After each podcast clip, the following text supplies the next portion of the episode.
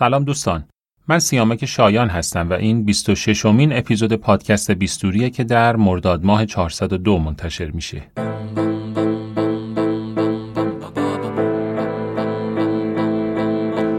توی پوست تو میرم ببینم. چجوری پای حرفاتم می‌خوام بشینم. چجوری با بیستوری با بیستوری کی بودی؟ چطور چجوری؟ صدای پیش رو تو دریدی؟ چجوری؟ با بیستوری با بیستوری با بیستوری با بیستوری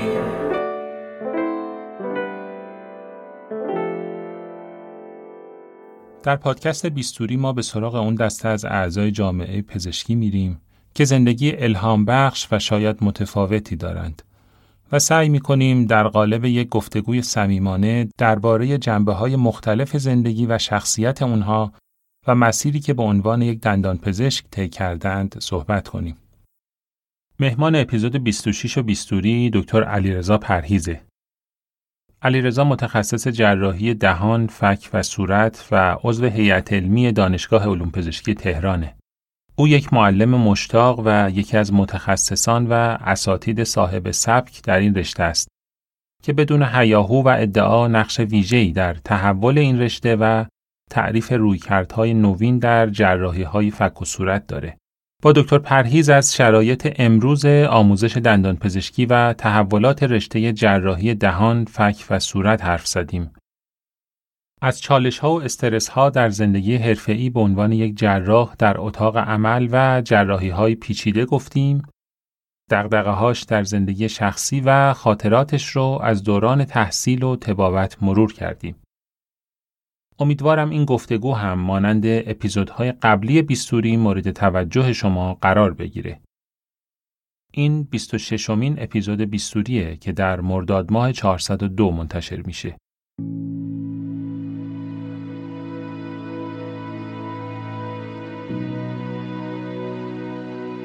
الان دیگه کسی انگیزه شاید زیاد برای دانشگاه اومدن هم نداشته باشه. این حرف من شاید کمی تلخ باشه. ولی مدتیه که ما از هر کسی که درخواست می‌کنیم بیاد دانشگاه دیگه روی خوش نشون نمیدیم اگر حتی یک یک روزنه یک نور امیدی وجود داشته باشه من حاضرم همون رو بگیرم و بمونم. من موندن اینجا رو با همه سختیاش ترجیح میدم به رفتن. گاهی اوقاتم به شوخی وسط کلاس عذرخواهی می‌کنم میگم ببخشید من صدا کمی بلنده شما مثلا از خواب بیدار میشید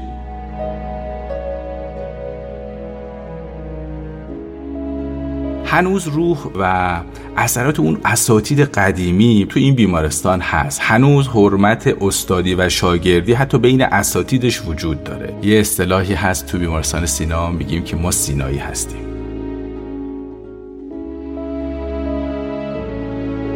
من از اگه از هیجانات جراحی برات بگم موقع متوجه میشی که چرا من سایر هیجانات رو می‌ذارم کنار میرم سراغ این کار. از جراحی های مختلفی که اتفاق میفته و می‌تونه سطح آدرنالین خونت رو به ماکزیموم برسونه و بعد یهویی خالی بشی.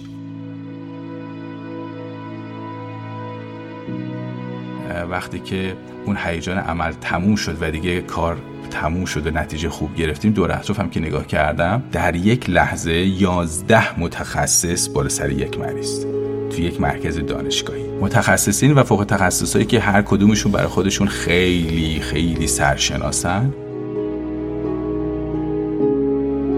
مجبوریم که فک پایین رو بیاریم بیرون داخلش رو کاملا خالی بکنیم. یعنی فک رو می‌ذاریم روی میز درش میاریم می‌ذاریم روی میز توش رو کاملا خالی می‌کنیم و بعد دوباره فک رو برمیگردونیم سر جاش. جاه طلبی مادر یه کمی منو به فکر وادار کرد. خب آیا میشه مثلا بریم سراغ این که بیایم یه فک مصنوعی برای مریض طراحی بکنیم و بسازیم؟ و واقعا این اتفاق افتاد. اما یه جراحی رو که ما بذاریم تو منگنه که آقا اتفاقی نیفته برای این مریض منو. اگه فلان بشه من علم می‌کنم و اینجوری می‌کنم خب جراح با چه امیدی باید بره یه مریضی رو که 20 درصد امید داره به جراحی موفقش بره جراحی بکنه؟ جوابم تلخه یک مقدار. اگه در مورد مهاجرت ازم بپرسن قاعدتا میگم اولویتشون این باشه. بله.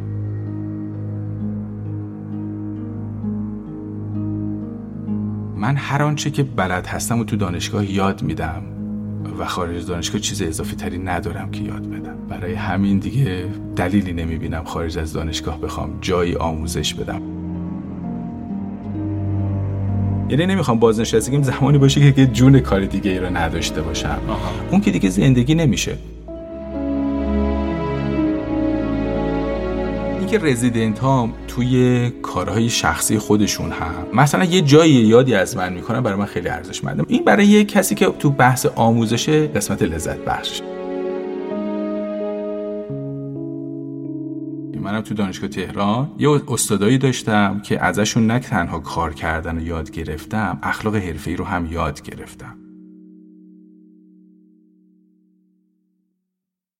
سلام به علیرضای پرهیز عزیز. خیلی خوش اومدی به بیستوری. سلام سیامک جان. مرسی. ممنون که دعوت کردی. امیدوارم که امروز یه گپ و گفت خوب و شنیدنی با هم داشته باش. مرسی. شما خودت اهل بیستوری هستی و اگه قرار باشه که بیستوری رو دست یه نفر ببینیم و لیاقتش رو داشته باشه قطعا شمایی. خیلی خوشحالم که دعوت همو قبول کردی. اگر لطف کنی در ابتدا در هفت جمله خودت رو معرفی بکنی ممنون میشم. هفت جمله که زیاده خیلی نیازی نیست. من علیرضا پرهیز جراح فک و صورت هیئت علمی دانشگاه علوم پزشکی تهران و هیچ نکته خاص دیگه ای نیست. به همه حد فکر می‌کنم کفایت می‌کنه خیلی دوست دارم در ابتدا از مسیری که طی کردی تا به اینجا و امروز رسیدی برامون یه شرح کوتاه بگی تا بعد بریم سراغ سالهای مفصلتر و جزئیات بیشتر. یعنی از دوران کودکی شروع کنیم؟ خیلی هم عقب نرو دیگه. باشه من دوران تحصیلم رو قبل از دانشگاه اصفهان درس میخوندم. و زمانی که کنکور دادم دندان پزشکی دانشگاه مشهد قبول شدم. چون به حال اصالتا مشهدی هستیم و خب مشهد قبول شدم و عمومی رو دانشگاه مشهد بودم و بلا فاصله به صورت استریت رزیدنتی جراحی فک و صورت قبول شدم. سال 83 اومدم تهران. و دیگه از سال 83 الان تهران هستم و ساکن تهرانم. سال 88 هم که فارغ التحصیل شدم و تقریبا یک سال ایران نبودم و از سال 89 هیئت علمی هم. یک سال دانشگاه بابل رفتم برای طرحم سال 90 هم که دیگه الان هیئت علمی دانشگاه تهران هستم در خدمتشم یه اتفاق بامزه اینه که ما با اینکه سالهاست تهرانیم خیلی کم همدیگه رو می‌بینیم. ولی از تهران که خارج میشیم احتمال اینکه همدیگه رو ملاقات بکنیم و چهره به چهره بشیم خیلی بیشتره. حتی به دوستان شنونده بگم که من یه سفری حدود 10 سال پیش بود. فکر می‌کنم که تایلند رفته بودیم توی جزیره که واقعا دیگه آدمیزاد به تعداد انگشتای دست. و من رفته بودم قواسی و یه جا سرمو از آب آوردم بیرون. دیدم علیرضا کنار ساحل نشسته و یه دونه از این نارگیلا دستش گرفته و داره آب نارگیل می‌خوره. آره و این اتفاق جالبه که خیلی افتاده. یعنی من توی مسافرت های حالا مثلا داخل و خارج و اینا بیشترین آدمی که باهاش مواجه شدم تو بودی.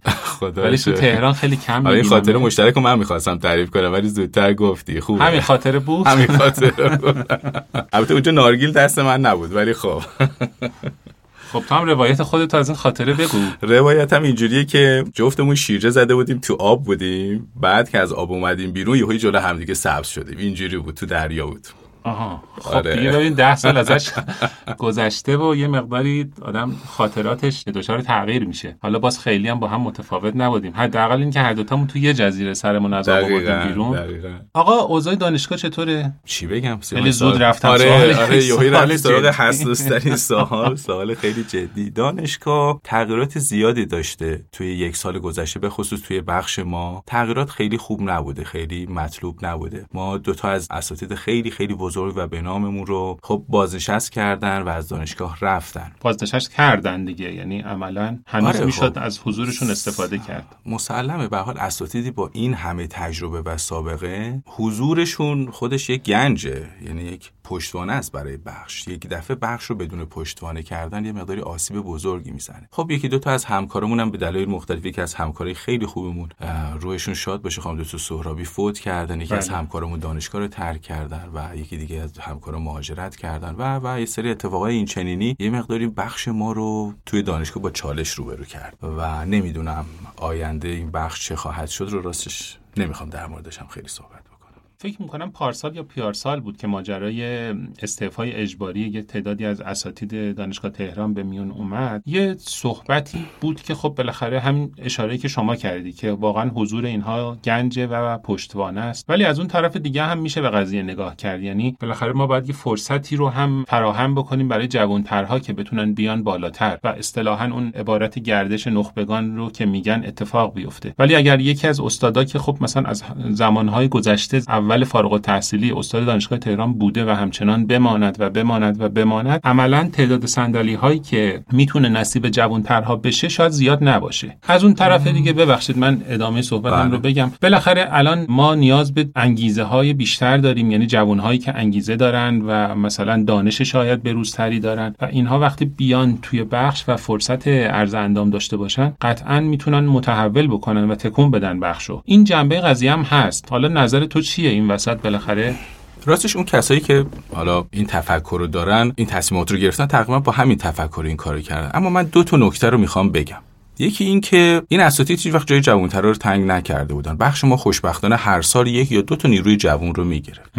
تقریبا می‌تونم بگم میانگین سنی بخش ما به شدت پایین بود. حتی با وجود همین اساتید با تجربه. اصلا بخش ما تنگ نظری نداشت که استاد جوان نیاد. توی این چند سال حداقل توی ده سال اخیر ما حتما حتما یک استاد جوان رو هر سال گرفتیم. به خصوص از رزیدنت های فارغ التحصیل خودمون هم داشتیم. بخش ما بسیار جوان و پویا بود. در کنار یه سری افراد بسیار با تجربه. تجربه. اینکه افراد با تجربه ممکنه جای ایده رو تنگ کنن خیلی حرف خوبیه ولی توی بخش ما این اتفاق نیفتاده بود. ما ظرفیت داشتیم و هنوزم ظرفیت داریم برای گرفتن افراد. اونها بودن یک قوت قلبی بود برای جوانترها. نکته دوم من با این قسمت دوم حرف شما هم خیلی موافق نیستم. راستش الان دیگه کسی انگیزه شاید زیاد برای دانشگاه اومدنم نداشته باشه. این حرف من شاید کمی تلخ باشه. ولی مدتیه که ما از هر کسی که درخواست می‌کنیم بیاد دانشگاه دیگه روی خوش نشون نمیده. میشه رغبتی نداره. آخه دانشگاه کار کردن یه مقداری سخت شده. انقدر محدودیت ها توی کار و زندگی ایجاد می‌کنن انقدر وقت رو می‌گیرن که شما ببینید یک بحث خیلی خیلی ساده بحث حقوق و کارانه است. شما توی دانشگاه تهران به اندازه که کار می‌کنی حتی حقوق کارانه نمی‌گیری سقف داری. یعنی از یه حدی بالاتر دیگه باید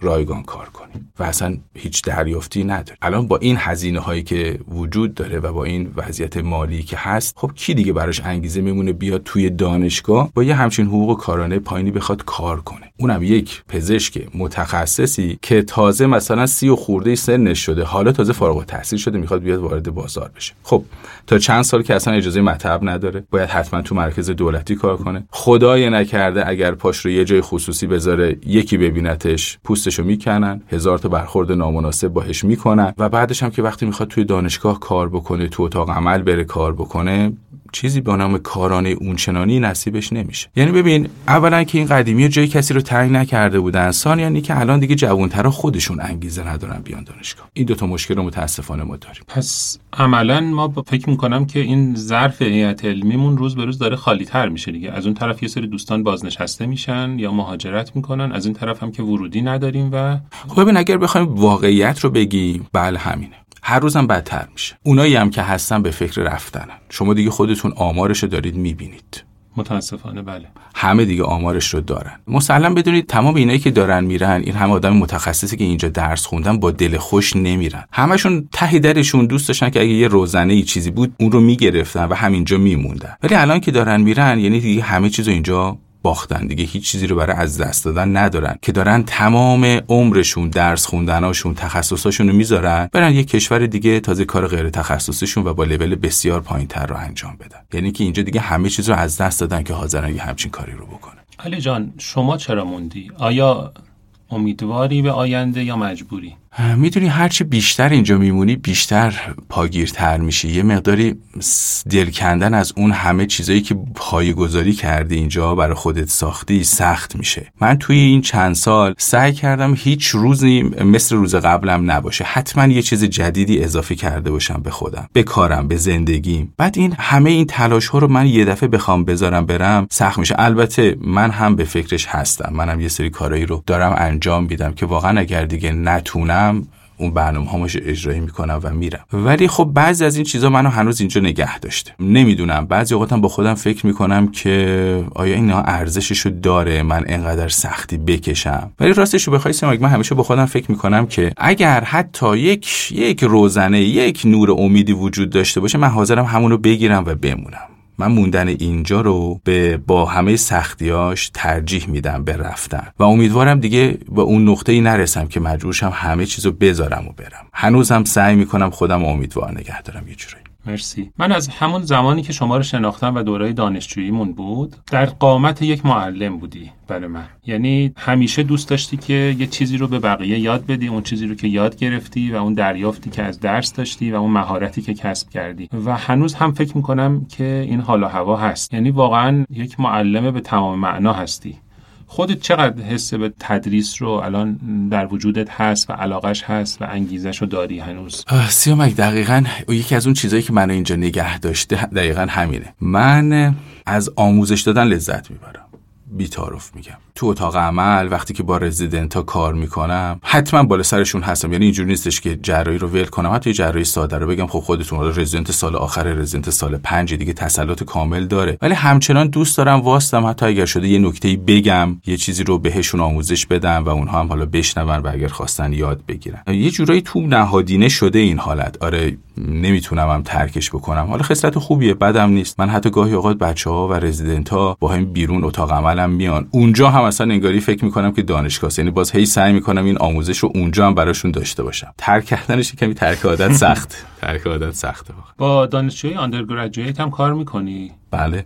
و الان فضا فضای دانشگاه چطوره؟ نسبت به اون حال هوایی که 20 و چند سال پیش خودت توش بودی. بهتر شده بدتر شده؟ دانشجوها تو چه لولی هستن؟ حالا با توجه به اینکه الان تعداد اون شاید اون کسانی که انتقالی می‌گیرن و حالا به طرق مختلف غیر از کنکور میان تو دانشگاه شاید بیشتر شده. کلا یه تصویری از فضای امروز دانشگاه برای ما اگه ترسیم کنیم حتما فضاش متفاوته با اون دوره‌ای که ما درس می‌خونیم. اما این به این معنی نیستش که منفی یا مثبته. نه تغییرات اصلا به یه سمت دیگه رفته. یعنی که طرز تفکر دانشجوها متفاوته با اون چیزی که ما داشتیم. شاید یکی از نقاط مثبتی که دانشجوی الان دارن اینه که تفکر نقادانه دارن واقعا. نسبت به خود ما که اون زمان بودیم به نظر من بیشتر شده. این هم جنبه مثبت بهشون میده هم جنبه منفی. جنبه مثبتش اینه که خب زیر بار هر حرفی نمیرن. اگر حرف نادرست باشه خیلی راحت قبولش نمی‌کنن. اما از طرف دیگه بعضیشون دچار افراط تفریط هم میشن دیگه. مثلا اینه که با کوچکترین انتقاد یا حتی تندی که از سمت ما ببینن واکنش خوبی نشون نمیدن.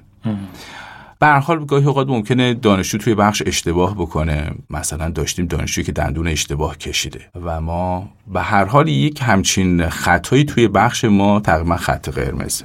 و حتما اون دانشجو باید اون واحد رو بیفته و دوباره پاس بکنه. ولی بعدش می‌بینی که حالا دانشجو از هر طریق ممکن می‌خواد که لاپوشینی بکنه بپوشونه این مشکلش رو و یه جوری قانعت بکنه که نه من خیلی هم اشتباهی بزرگی نکردم و شما نباید همچین برخوردی با من بکنی. اما خب از طرف دیگه مفصل دیگه هم هست. یعنی اونها هر چیزی رو به این راحتی قبول نمی‌کنن. توی بعضی از مسائل به خصوص مسائل اجتماعی به نظر من الان خیلی عاقلانه و شاید مقداری بزرگ بزرگتر از ما فکر می‌کنن بهتر از ما می‌تونن نتیجه گیری بکنن. بعضیاشون بهتر از ما حتی واکنش نشون میدن. هست یعنی هر دو جنبه اینها هست. اصلا نه اونها بدتر شدن یا بهتر شدن اما سبکشون کلا نسبت به زمان ما عوض شده یه جورایی.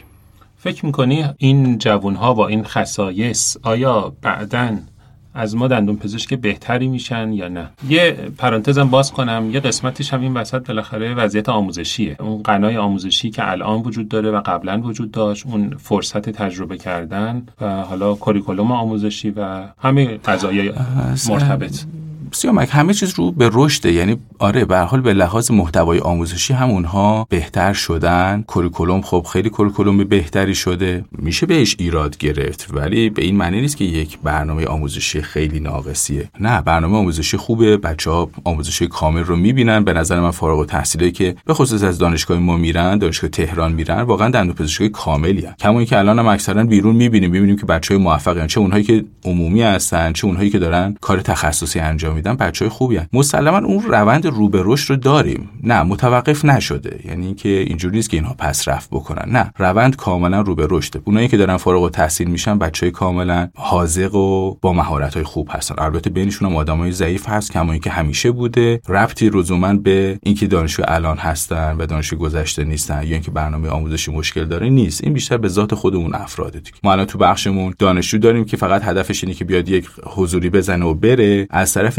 دانشجو داریم زمانی که بیکاره پا میشه میاد تو بخش جراحی که من یه کاری بکنم من یه دندون بکشم من یه دونه فلپ بدم بشینم مثلا اد رزیدنت بکنم این کارو بکنم. یعنی اینجوریش هم داریم. دانشجو از هر دو دسته تو بخشمون پیدا میشن. خب قاعدتا وقتی هم که اون یکی که پرتلاش داره فارغ التحصیل میشه بیرون هم تو کارش خیلی موفق داره. خودت چقدر شیطنت می‌کردی دوران تحصیل عمومی و تخصص؟ سیاه تو که منو میشناختی. من نه. بقیه شاید آره. من نمی‌تونم خودم بگم ولی من متاسفانه اعتراف کن ببین اینجا الان متاسفانه آره اصلا آدم شهری نبودم. متاسفانه چرا متاسفانه شهری آخه یک کمی یکی از لذت های زندگی هست. یه کمی آدم شیطنت داشته باشه یه سری کارهای هیجان انگیز بکنه. خب یکی از لذت های زندگیه ولی من نه متاسفانه نه کار عجیب غریبم نکردم. شیطنت هم نمی کردم اون زمان. ببین مشهدی بودی اصفهان بزرگ شدی. آره. اصلا نمیشه همین ژنتیک ناخالص هم باعث شده هیچ کدوم نه بچه مثبت هم نمیشه گفت. ولی آخه چون همه جا بودم می‌دونی من پدرم نظامی بودم و ما نظامی ها شهرهای مختلف رفتیم زندگی کردیم کار کردیم. از هر جای یک خلق و خصلتی رو گرفتیم با خودمون بردیم. برای همین هیچ الان ذات اصفهانی تو نشون بده به من یه مستاق بگو. ندارم. چی بگم؟ مشهدی تو بگو. به خدا اصلا خودم هم هرچی فکر می‌کنم نه لهجم خیلی تحت تاثیر محیطایی که بودم قرار گرفته. من 17 سال اصفهان زندگی کردم. منم همین می‌خوام بگم. میگم هر جایی رفتی میگه یه خصلتی گرفتم. میگم هر جا. رفتی هیچ خصلتی نگرفتی. نه حالا مثلا خصلت خیلی بارز اون چنانی نه ولی خب همه اینا با هم ترکیب شد. آخرش فکر کنم یه میانگین گرفتیم از همشون. یه میانگین از همه این شهرها رو گرفتیم. من 17 سال اصفهان بودم 6 سال مشهد بودم. الان تقریبا 20 سال تهرانم. بابل بودی و حالا بابلم بودم. آره یه حالا دیگه اینا خیلی عددهای زیادی نمیشه این وسطاش. میگم شاید یه میانگینی گرفتم. از همشون خب الان با دانشجوهایی که شیطنت می‌کنن برخورد چطوره؟ تعاملت به چه ترتیبه؟ خیلی جدی و قاطع. خیلی راحت. آها یعنی فرصت شیطنت بهشون میدی یا نمیدی؟ تحمل می‌کنی یا نه؟ شیطنت مثبت آره. ولی شیطنت منفی نه. خیلی راحت و قاطع برخورد می‌کنم. ای بابا.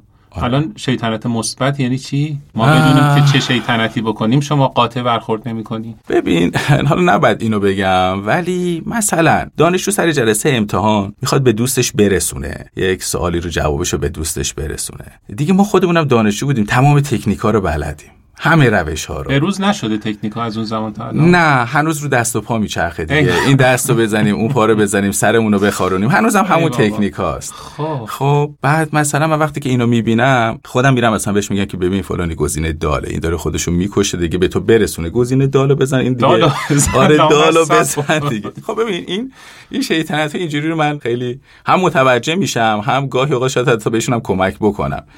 مثلا به اون کسی که باید تقلب بگیره میگم بابا این داره میگه دال دیگه. بزن دال. چرا اینقدر معطلش می‌کنی؟ ولی خب شیطنت منفی هم داریم دیگه. مثلا دانشجویی که می‌خواد بپیچونه بخشو. مثلا می‌خواد از زیر کار در بره. یک اشتباهی می‌کنه. نمی‌دونم. نظمی می‌کنه توی بخش نمیاد کار نمی‌کنه کوریکولوم اون ریکارمنتش رو پر نمی‌کنه. نه خیلی من برخوردم. قاطع و خیلی راحته. کسر نمره یا افتادن از بخش. تموم شد. اصلا نمیشه با شما شوخی چرا؟ آخه شوخی اینجوری یه سری بحث آموزشی آره. حالا یه سری میگم شیطنت های مثبت رو آخه تقلب رسوندن و تقلب کردن ذات دانشجوه. بابا غیبت کردن هم ذات دانشجوه. غیبت کردن هم خیلی باش مشکلی ندارم. ذات دانشجوه. ولی تا یه حدی علی ببین چون خودت بچه مثبت بودی اصلا درک نکردی که چقدر میچسبه تو کلاس سر صبح و نیایی یا بری پشت سر مثلا طرف قایم بشی بخوابی. آره از اینا داشتم. وقتی نشستی ردیف اول حالا بس بذار از این جزا برای تعریف بکنم. آره حالا بذار از این جزا برای تعریف بکنم. من سر کلاس خب صبح ساعت هفت و نیم صبح میریم سر کلاس. دانشگاه تهرانم نمی‌دونم کسی که ساختمون رو میساخته چجوری طراحی کرده. تو کلاس یه دونه ستون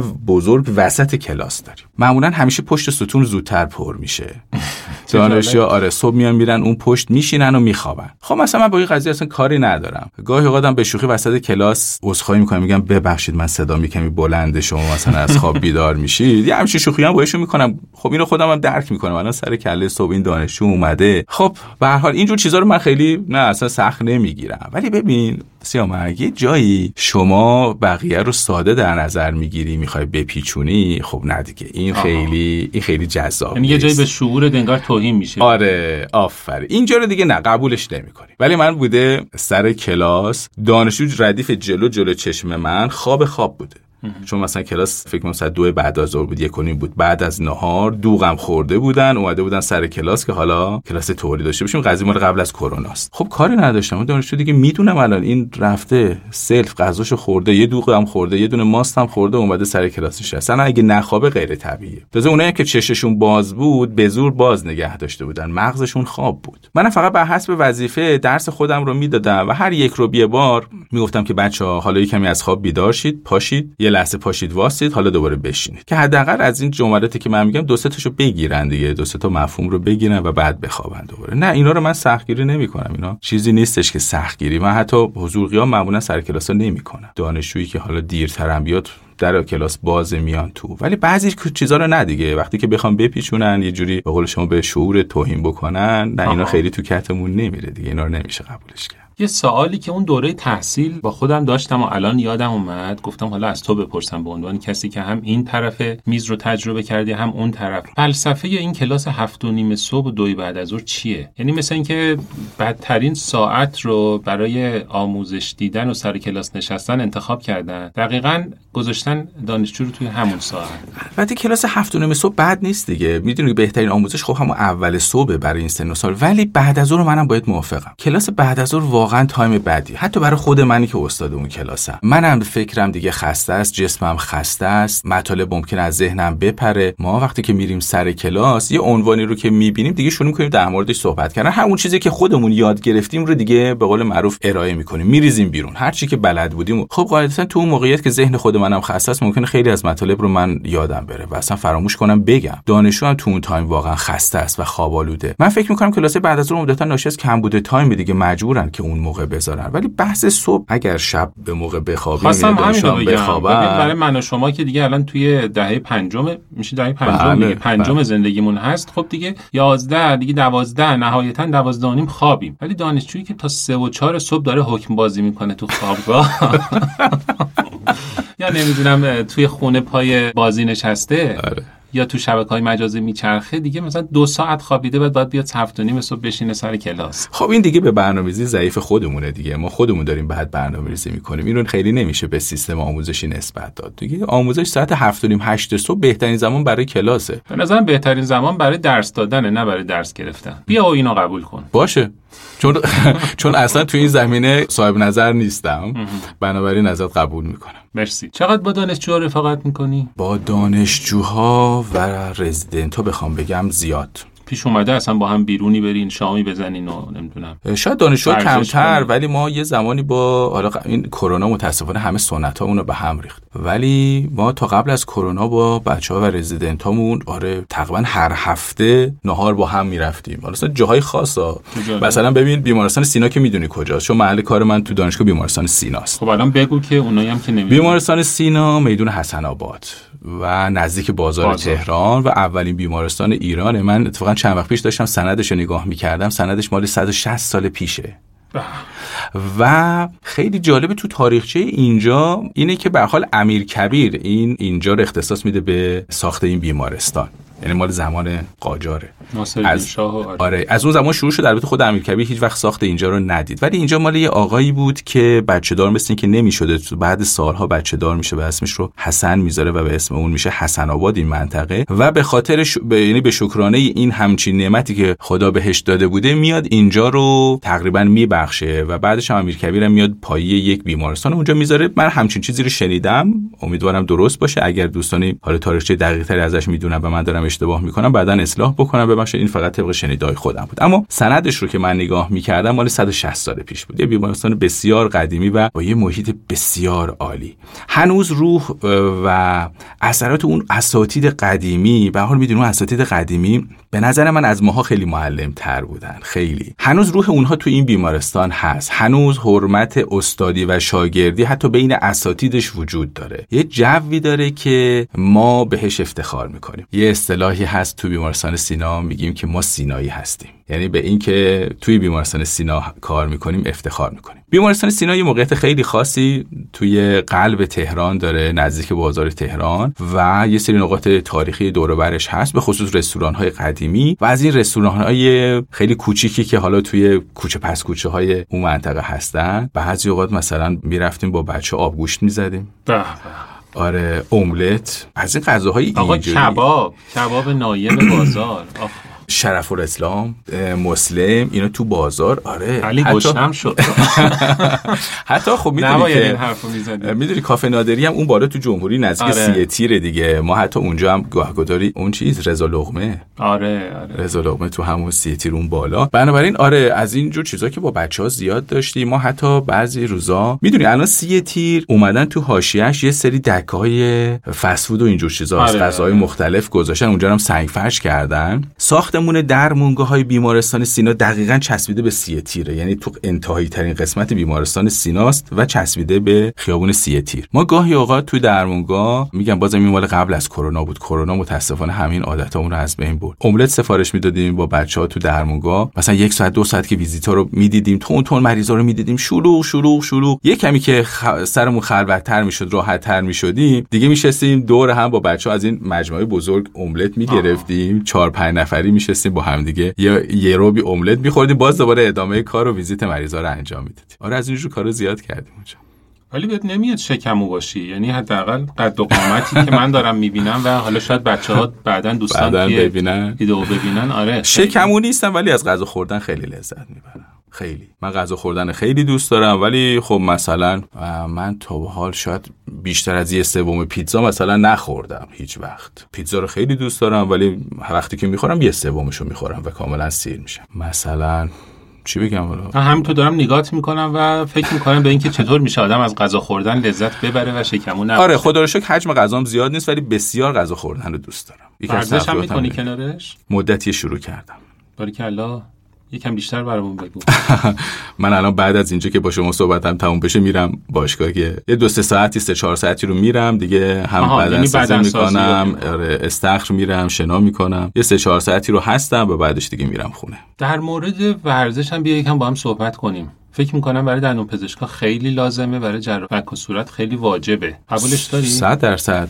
دیگه خودت بهتر می‌دونی. ما بعد از یه مدتی دچار دردهای کمر و گردن میشیم. این دو تا نقطه توی بدن ما دندون پزشکا خیلی خیلی آسیب پذیره و من الان تمرکزم روی ورزش روی همین قسمت رو گذاشتم. من نرفتم برای بادی بیلدینگ و نمی‌دونم حجم عضله و اینجور چیزا نه. توی باشگاه که میرم فقط سعی می‌کنم این سری حرکاتی رو انجام بدم که بتونم عضلات گردن پشت و شکم رو تقویت بکنم که اون مشکلاتی که تو سالهای آینده برام ایجاد میشه رو بتونم حداقل یا کمش کنم یا جلوشو بگیرم ان جالبه منم یکی دو ساله که یه مقدار جدیتر دارم ورزش می‌کنم و حسم الان این بود که تا رسیدن به سن چهل سالگی از جوونیمون خوردیم.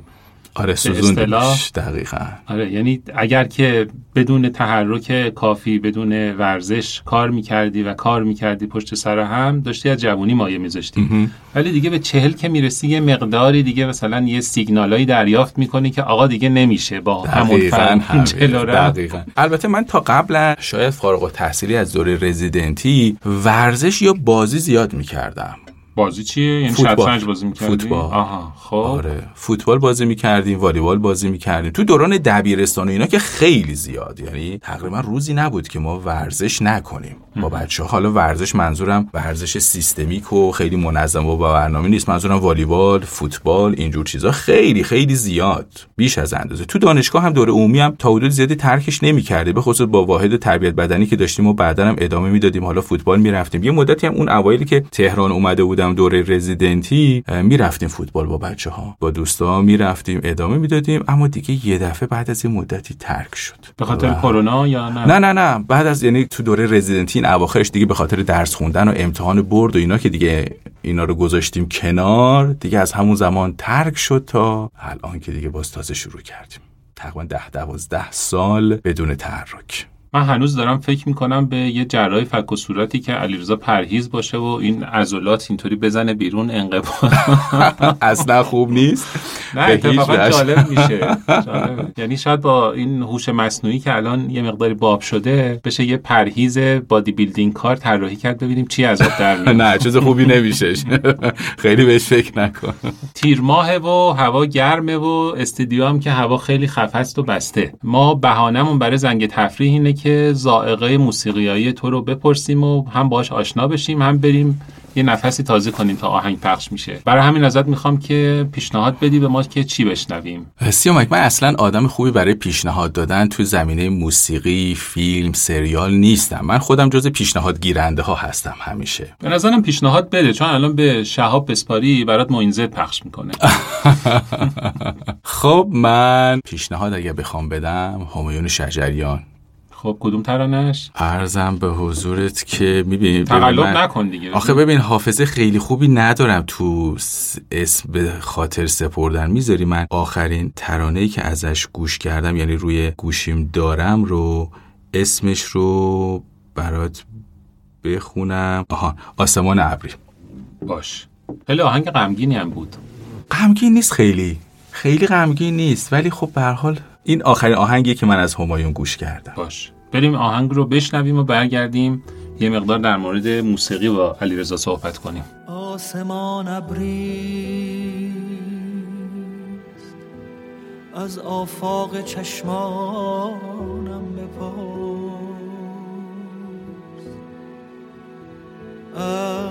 بارانی از اشک چوبارانم بپرس.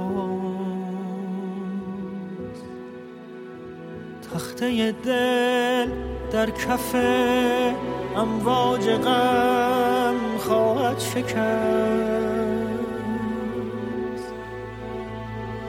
نکته را از سینه سرشار توفان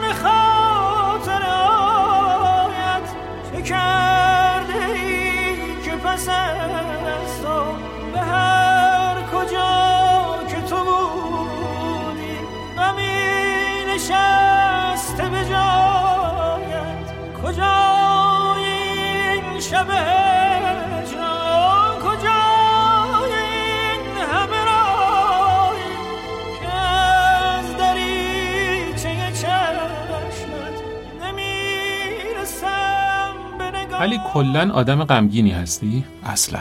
اصلا غمگینی رو دوست ندارم به هیچ وجه. یعنی شادی؟ شادی در تو نمی‌بینم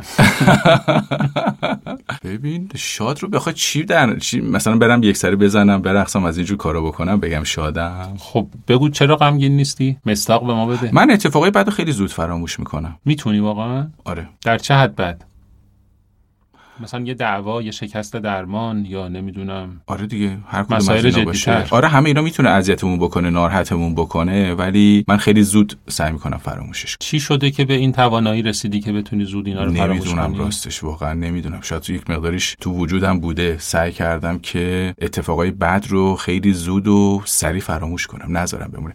ببین مثلا میگم من اصلا از دیدن صحنه های ناراحت کننده خوشم نمیاد. از دیدن فیلم های درام اصلا خوشم نمیاد. یعنی سعی می‌کنم اصلا نگاه نکنم و اتفاقای بد رو اصلا گوش نمی‌کنم. من یه مدتی بود سیامک حتی اخبار و اینها کم کم حس کردم که داره روم اثر منفی می‌ذاره. هنوز خیلی تحت تاثیر قرار نگرفته بودم. ولی دقت کردم به خودم دیدم که مثلا الان فلان اتفاق سیاسی که الان صحبت روز مردم شده و اون استرس ها و نگرانی هاش داره رو من تاثیر منفی می‌ذاره. یعنی چی؟ می‌دیدم که تحملمو داره توی یک سری مسائل میاره پایین. افزایش قیمت دلار نمی‌دونم اتفاقاتی که برجام تحریم ها فلان و اتفاقای بدی دیگه که ممکن بود بیفته. من از چند سال پیش به شدت خودم رو از تمام مسائل و اتفاقات بد دور نگه داشتم. سعی کردم که به هیچ از اونها نپردازم. نمیگم برها جلوی شنیدنش رو نمی‌تونم بگیرم ممکنه بشنوم ولی سعی می‌کنم دنبال نکنم. مثلا یک ماجرای بعد یا اتفاق بعد رو سعی کنم دنبالش نکنم. ممکنه به صورت تصادفی سری چیزها رو در موردش بشنوم ولی اصلا علاقه ندارم که ورود بکنم و هر روز پیگیری کنم ببینم که تو این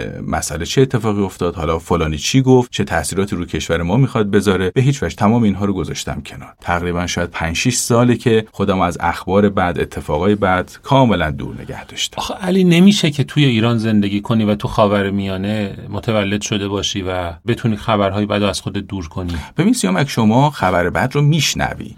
اما بعضی اوقات هم میری دنبالش هم می‌کنی دیگه. میری هواشیش رو پیگیری می‌کنی. هر روز به سایت خبری سر می‌زنی اونو چکش می‌کنی. فلانی در مورد این مسئله اینو گفت الان اینجا رو تحریم کردن الان می‌خوان تحریم اونجا رو بردارن. نه من اینا رو دنبال نمی‌کنم. اخبار رو میشنوم. نمیشه نشنید. آخه خیلی من تو گپ و گفت مثلا با دوستای مثل شما ممکنه همچین مسائلی هم مطرح بشه گوش می‌کنم میشنوم و بعد که از اون مجلس میرم بیرون کلا دیگه فراموشش می‌کنم. آخه خیلی از این مسائل روی زندگی شخصی ما تاثیر می‌ذاره. مثلا همون قیمت دلار که گفتی. بله. و نمیشه که دنبال نکرد. هرچند که وقتی دنبال می‌کنی واقعا قابل پیش بینی نیست. یعنی شما احتمال میدی بیاد پایین یه دفعه میره بالا. بعد دلار می‌خری که ضرر نکنی بعد دوباره میریزه من یه سوال از خودت بپرسم. الان من اگر مثلا اینو دنبال بکنم چقدر تاثیر می‌تونم روش داشته باشم؟ رو قیمت دلار. روی کنترل قیمت دلار که تاثیر نمی‌تونی داشته باشی ولی شاید روی برنامه ریزی واسه اینکه می‌خوای خونه بخری مطب تو تجهیز کنی.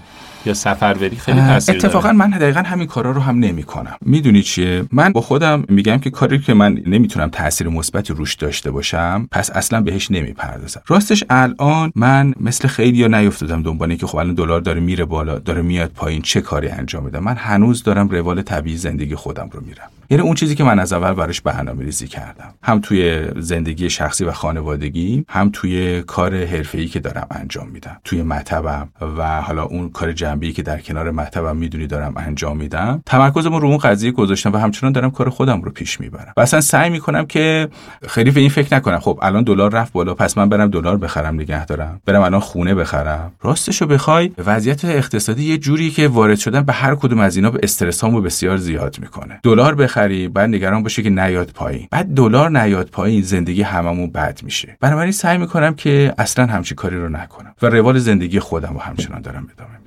وارد هیچ کدوم از این مسائلم نمیشم حالا یه نکته دیگه که به نظر من تناقض ایجاد می‌کنه تو صحبتات اینه که رشته شما اصلا یه رشته پرچالش و پر از بالا پایین و پر از استرسه. آفرین. یعنی چطور کسی که استرس رو می‌خواد از خودش دور کنه میاد میره جراح فک و صورت نه میشه؟ نه من نمی‌خوام استرس رو دور کنم. دقیقا به همین دلیلی که گفتی اتفاقا این تناقض نیست. من وقتی که دیدم تمام این اتفاقای بد داره روی کار حرفه‌ایم تاثیر منفی می‌ذاره من گفتم سطح تحمل منو میآورد پایین. کار من پرچالشه واقعا چالشش زیاده. پس بنابراین من تمام چالش های دیگر غیر از کار حرفه خودم و از خودم دور کردم که اون چالش ها و اون اتفاقات رو توی کارم بتونم تحمل بکنم و بتونم اون رو راحتتر منیجش بکنم. کار من اونه. کار من کنترل بازار کنترل دلار و اینجور چیزا نیست رفع تحریم ها نیست. من خیلی تو این زمینه نمی‌تونم کاری بکنم. سعی می‌کنم مثل بقیه مردم یه جوری خودم آداپته کنم با این قضیه ولی خیلی نمیافتم که سوار این موج بشم باز اونجا پیاده بشم باز یه موج دیگر رو بگیرم. نه این من تمرکز من رو از اون ور بر میداره یک چیز جالبم برات بگم سیامک. ما توی خونمون نزدیک به 6 ساله که تلویزیون روشن نمیشه. تو جالب. من زمانی که دخترم به دنیا اومد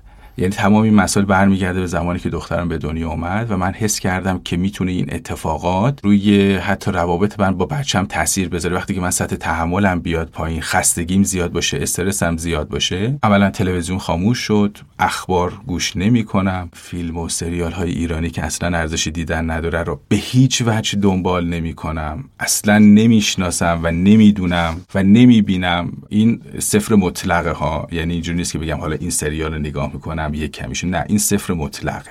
به هیچ وجه. یا یک چیز جالبه آدم بسیار فوتبالی هستم. خیلی خیلی فوتبال دوست دارم. ولی حتی هیجان فوتبال رو هم سعی می‌کنم از خودم دور نگه دارم. یعنی اینکه صبر می‌کنم فوتبال تموم بشه بعد نتیجهش رو نگاه می‌کنم. عجب آدمی آره به خاطر این که اصلا لذت فوتبال و هیجانش خیلی خیلی. سیامک من شما بیا برو فوتبال دستی بازی کن دیگه چه کاری؟ خب نه ببین من یه زمانی خیلی فوتبال نگاه می‌کردم و از اون طرفدارای خیلی خیلی متعصب تیم پرسپولیس و هستم همچنان. خب. همچنان هم هستم. خیلی دو آتیشه شدید بیش از اندازه. ولی خودم حس می کردم که اینقدر من هیجان زده می شدم موقع دیدن فوتبال که ضربان قلبم می‌رفت بالا. سیامک تو ممکنه بشینی فوتبال نگاه کنی تخمه بخوری. خب ولی من فوتبال ایستاده نگاه می کردم از روی سکوها. نه نه تو خونه. تو خونه ایستاده فوتبال نگاه می چون اینقدر هیجان زده بودم. خب من مجبور بودم که این هیجان رو در این حد تو خودم کنترل کنم و بیارم پایین. برای همین دیدن مستقیم فوتبال یعنی پخش زنده رو دیگه به خودم. آقا به نظرم شما باید می‌رفتی پاتولوژی میخوندی به جای جراحی فک نه من هیجان فک و صورت خیلی دوست دارم. من چون هیجان فک و صورت رو دوست دارم. سیومک حالا من از از هیجانات جراحی برات بگم موقع متوجه میشی که چرا من سایر هیجانات رو می‌ذارم کنار میرم سراغ این کار. خب بگو دیگه الان وقتش. ما تقریبا خاطرات هیجان انگیز و قشنگ زندگیمون تو اتاق عمله. از جراحی های مختلفی که اتفاق میفته و می‌تونه سطح آدرنالین خونت رو به ماکزیموم برسونه و بعد یهویی خالی بشی. یعنی از ماکزیموم استرس و هیجان بیای دوباره بعد از پایان عمل بیای به سطح آرامش برسی. آها بعد پایان عمل. آره این من ببخشید این وسط صحبت کردم. فکر کردم دیگه اونجا که مریض فوت می‌کنه نه شما دیگه خالی نه از این چیزا نه. یکی از هیجان انگیزترین جراحی ها یعنی آخریش رو اگر بخوام بگم همین چند ماهی قبل قبل از عید بود. یک بیماری یه خانم دختر خانم 19 ساله با زایه همانژیوم فک پایین که از هفت سالگی دچار خونریزی های شدید از ناحیه دندون عقلش می‌شد. این دختر خانم یک روز خوش تو زندگیش نداشت. و دوازده سال تمام فقط از دندون عقلش خونریزی شدید. سیامک حالا شما اینجا می‌تونی ببینی. من عکسش رو می‌تونم بهت نشون بدم که وقتی خونریزی می‌کرد انقدر خونریزی می‌کرد که خون از تختش رو زمین میریخت. و این دختر آرزوش این بود که یک روز بتونه زندگی آرومی رو داشته باشه در طی این دوازده سال. هر اقدام درمانی دیگه هم که فکرشو بکنی براش انجام شده بود. از مثلا تکنیک های اینترونشنی که رادیولوژیستا می‌کنن خود دکتر قناعتی که براش چندین بار آمبولیزه کرده بود و اینها تا اینکه خود دکتر قناعتی اینو دیگه ارجاع داد به بخش ما تو بیمارستان سینا و یکی از هیجان انگیزترین جراحی هایی که من توی این چند سال داشتم رو انجام دادیم. خب اونجا توی این جراحی من از استاد خودم آقای دکتر کریمی هم درخواست کردم که آقای دکتر کریمی رئیس بخش ما توی بیمارستان شریعتی هستن. تشریف بیارن بیمارستان سینا. گروه جراح عروق بیمارستان سینا رو که خب بهتر از همه می‌شناسی استاد زفرقندی بزرگ همراه با دو سه تا از جراحای دیگه این گروه و fellowship هاشون سر این جراحی بودیم. سیوم یه لحظه من وقتی که اون هیجان عمل تموم شد و دیگه کار تموم شد و نتیجه خوب گرفتیم دور اطرافم که نگاه کردم دیدم که ما هشت نفر متخصص و فوق تخصص دستکش پوشیده بالا سر بیمار واسطدیم و داریم قسمت های مختلف رو جراحی می‌کنیم کار مختلف انجام میدیم. سه نفر متخصص بیهوشی استاد تمام بیهوشی داشتن همزمان علائم حیاتی بیمار رو کنترل می‌کردن آب الکترولیتش رو چک می‌کردن خون به مریض می‌زدن و در یک لحظه یازده متخصص بالا سر یک مریض.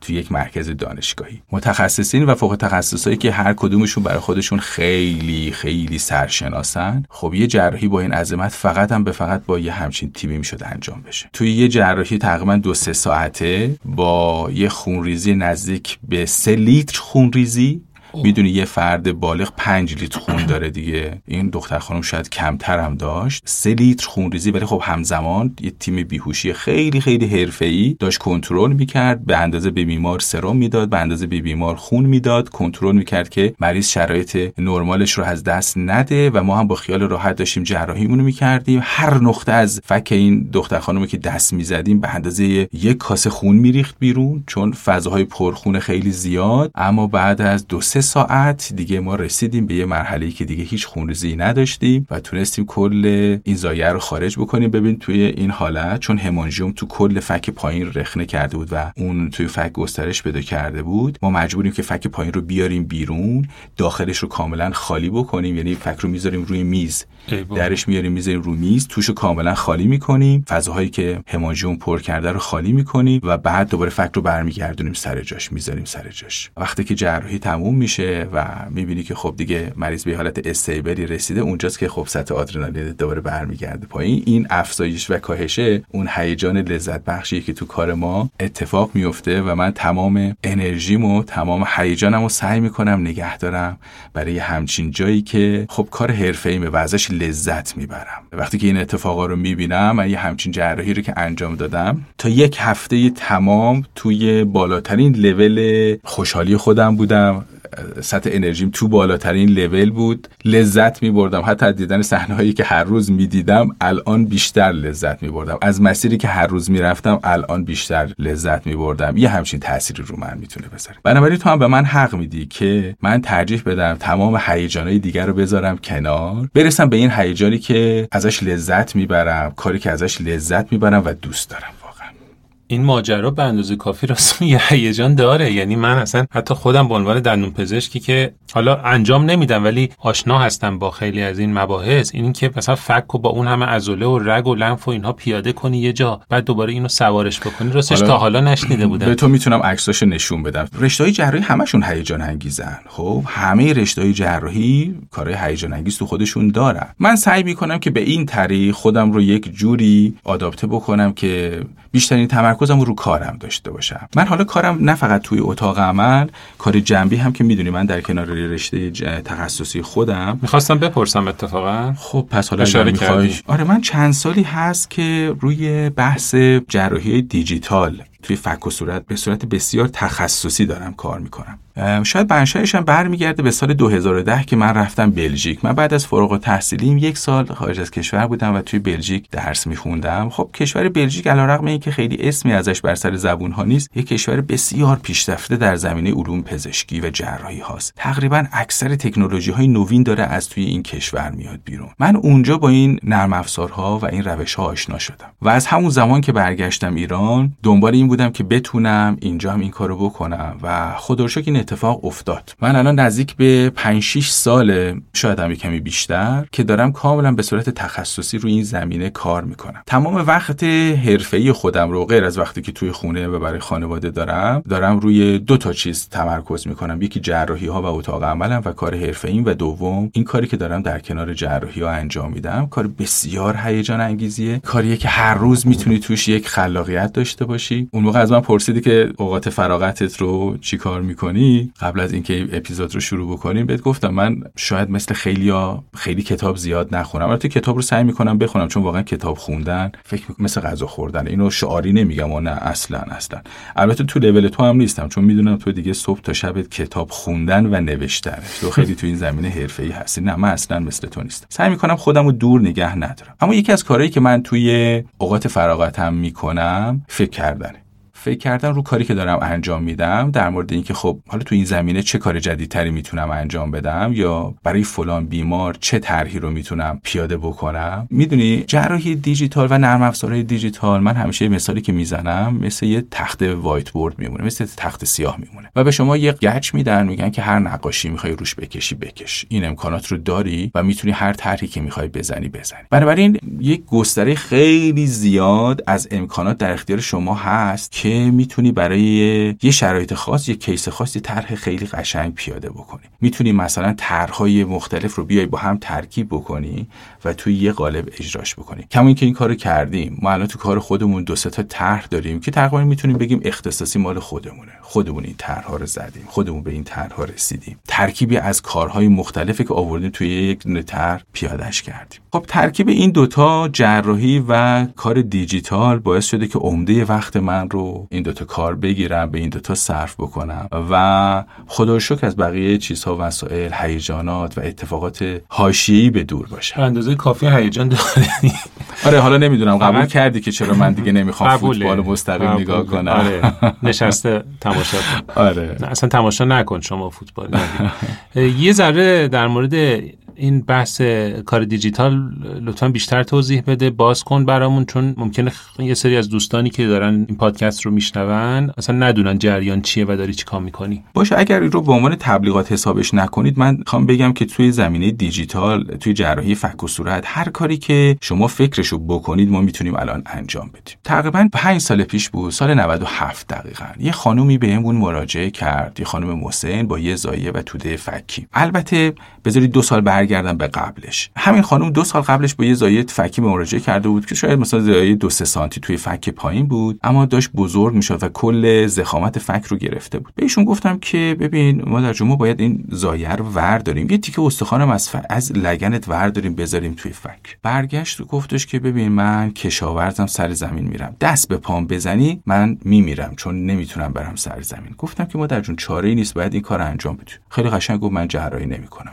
رفت. رفت و دو سال بعد یعنی سال 97 برگشت که متاسفانه اون زایعه حالا دیگه به جای دو سه سال تقریبا تبدیل شده بود به ده دوازده سال و کل فک پایینش رو از زاویه فک تا زاویه فک گرفته بود. باز اونجا بهش این پیشنهاد دادم. گفتم ببین الان کارت سختتر شد. قبلا من یه استخوان سه سانتی باید میذاشتم. الان باید کلی بردارم. بازم همون حرف زد. گفتش که اشکال نداره. اگه می‌خوای دست به پام بزنی میرم چند سال دیگه میام. اما این جاه طلبی مادر یه کمی منو به فکر وادار کرد چون از قبلش با این تکنولوژی دیگه آشنا شده بودم. که خب آیا میشه مثلا بریم سراغ این که بیایم یه فک مصنوعی برای مریض طراحی بکنیم و بسازیم؟ و باید بگم که جاه طلبی مادر باعث شد که ما اولین استارت رو بزنیم. و واقعا این اتفاق افتاد. ما یه فک مصنوعی ساختیم طراحی کردیم ساختیم رفتیم سر عمل جراحی کردیم و اون فک رو خارج کردیم فک مصنوعی رو گذاشتیم. الان سال 402 و تقریبا 5 سال گذشته و این مریض همچنان داره از همون فک مصنوعیش این عضلات رو پیوند زدید و آره فک خارج شد. عضلات رو به اون فک مصنوعی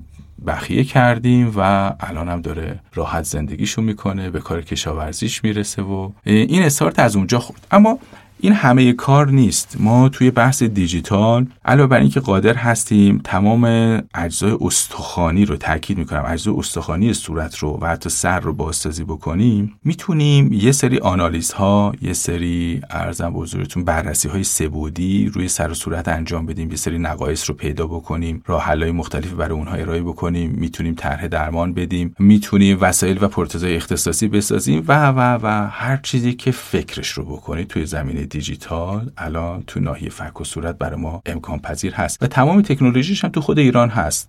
فکر نکنید که ما یه مرحله رو می‌بریم خارج از ایران. نه به هیچ وجه. از طراحی تا ساختش رو کاملا توی ایران و توسط خودمونم انجام میشه. یعنی وجود داشته یا شما ساختید یا از خارج وارد کردید دارن دارید استفاده می‌کنید؟ خب ببین هر دو تا حالتشه. مثلا شما میگید که نرم افزار خب البته نرم افزارا که هیچ کدوم مال خود ما نیست. همه جای دنیا هم همینه. مثلا فرض بفرمایید که اون کسی که توی انگلیس هم داره این کار رو انجام میده داره از همون نرم افزاری استفاده می‌کنه که ما داریم استفاده می‌کنیم. ولی اون نرم افزار انگلیسی نیست. نرم افزار مال کشور بلژیک. اون کسی که توی امریکا داره این کار رو انجام میده داره از همین نرم افزار استفاده می‌کنه. پس اونها هم به لحاظ نرم افزاری دارن همه از همین نرم افزار استفاده می‌کنن. بعد می‌رسیم به قسمت پرینترش. توی قسمت پرینترهای سه‌بعدی ما چند نوع پرینتر داریم که الان هم ایرانیش وجود داره هم خارجیش. شما مثلا پرینتر SLM که تیتانیوم رو می‌تونه پرینت بکنه بله پرینتر ایرانی داریم. پرینتر خارجیش هم تو ایران هست. پرینتر DLP که رزینی هست هم ایرانی داریم هم خارجیش هست. آره بنابراین این تکنولوژی های ساخت رو هم الان تو ایران هم ایرانیش رو داریم هم خارجیش رو داریم. بنابراین اونها هم دیگه کم کم شکل گرفتن و پیشرفت‌های زیادی کردن. و به من بگو که آیا کس دیگه ای هم مرکز دیگه ای هم تو ایران داره این فعالیت رو انجام میده بله هستن. دو تا مرکز دیگه هم هستن که این کارا رو می‌کنن. ولی خب ما میگم من خودم شخصا دیگه تمام تمرکز و وقتم رو دارم روی این کار صرف می‌کنم و گذاشتم برای این کار. خیلی موضوع جذابی بود و قطعا حالا باید به شکل تخصصی نشست پای صحبت تو یه مقدار باز کنی برامون و جزئیات رو بیشتر بگی. ولی بعدم نمیاد الان یه خاطره بشنویم از این تعاملات و اون اتفاقهایی که برای بیمار میفته یا نتایجی که گرفتین. اگه چیزی توی ذهنت هست الان برامون تعریف کن. ببین اولین خاطرش خب قاعدتا همین خانومی بود که واقعا روی کار ما هم تاثیر گذاشت. یعنی اصلا باعث شد که استارت این کار بخوره. هیجان انگیزترینش واقعا شاید همین بود چون اولین بار بود و شاید خب وسیعتر هم بود. به حال ما کل فک پایین رو خارج می‌کردیم. حالا می‌خواستیم کل فک پایین رو به صورت مصنوعی بذاریم. دلهوره ها استراب ها نگرانی های خودمون رو داشتیم. ولی یک چیز هیجان انگیزش این بود که مریض تقریبا 8 ساعت بعد از جراحیش کاملا راحت داشت صحبت می‌کرد. کاملا هوشیار بود. ببین جراحی یه همچین زایعه ای روتینش اینه که خب باید اون زایعه خارج بشه با گرفت های مختلف. حالا می‌تونه فری گرفت باشه می‌تونه واسکولار باشه. از جاهای مختلف دیگه بعدا باید برداریم تو ناحیه بذاریم. خب تکنیک های خیلی سختی هست زمان بر هست. طول جراحی ممکنه بالای 3 4 ساعت زمان بگیره. اما کل این جراحی که با استفاده از این فک مصنوعی انجام دادیم تقریبا یک ساعت و نیم انجام شد. و هیچ زخم و جراحت جای دیگه از بدن بیمار باقی نذاشتیم بنابراین ریکاوری بیمار هم بعد از جراحی خیلی خوب بود و بلا فاصله بعد از اون 7 ساعت بعد مریض خیلی راحت داشت صحبت می‌کرد. البته سیومک به حال این کار می‌تونه مشکلات خودش رو هم داشته باشه. به این معنی حالا اینم بپرسم آره.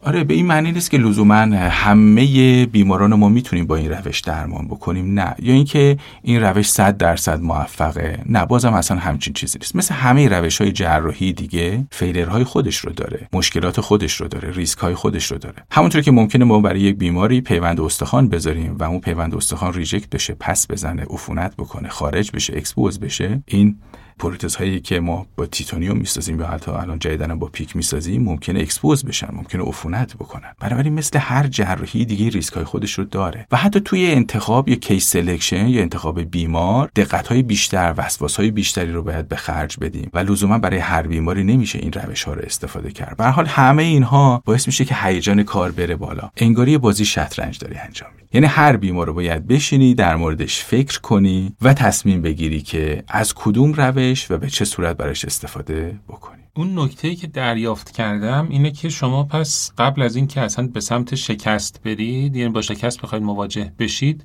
به خاطر اینکه آنالیز می‌کنید و قبلش میسنجید و case selection انجام می‌دید ریسک شکست رو میارید پایین. ما دقیقا انگار که یک بار جراحی رو قبلا انجام میدیم سیامک ما یک بار تمام مراحل جراحی رو نرم افزاری انجام میدیم. ببینید توی جراحی دیجیتال همه چیز از قبل برنامه ریزی شده است. یعنی چی؟ یعنی اگه قرار یه تومور خارج بشه از توی فک محل برش ها و کاتهای استخوانی با دقت زیر یک میلیمتر از قبل مشخص شده است. یعنی شما سر عمل محکوم به انجام مراحلی هستی که از قبل براتون تعیین شده است. یعنی یه سری گاید های طراحی میشه که به شما میگه از این نقطه فکر رو ببر و شما باید این کار رو بکنید. چرا؟ چون پروتزی که طراحی شده طوری طراحی شده که فقط در این محل می‌تونه بهترین تماس رو با فک داشته باشه. حتی از قبل محل پیچ هایی که قراره در انتهای جراحی بزنی از قبل مشخص میشه. اول جراحی مشخص میشه. یعنی شما وقتی که جراحی رو شروع می‌کنی جاهای پیچ رو می‌زنی ولی این پیچ ها رو دو ساعت بعد میبندی. یعنی تمام مراحل با دقت یعنی با میزان خطای زیر یک میلیمتر داره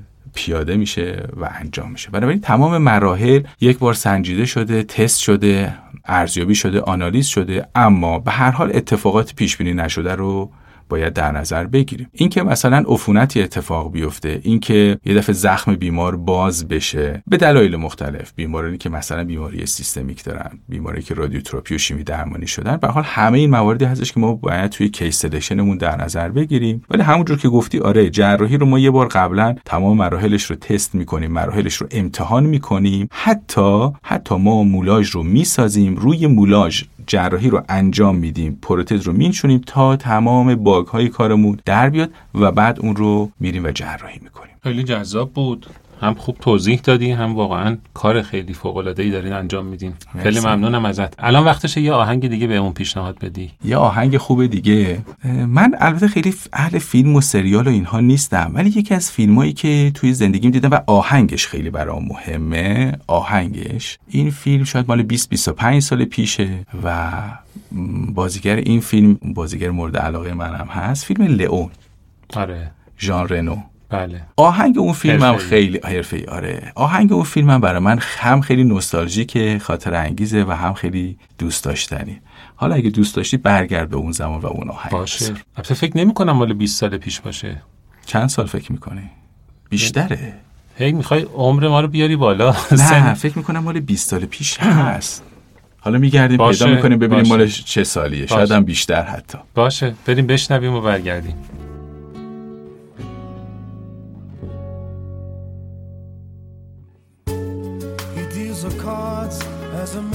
And those he plays never suspect. He doesn't play for the money he wins. He doesn't play for respect. He deals the cards to find the answer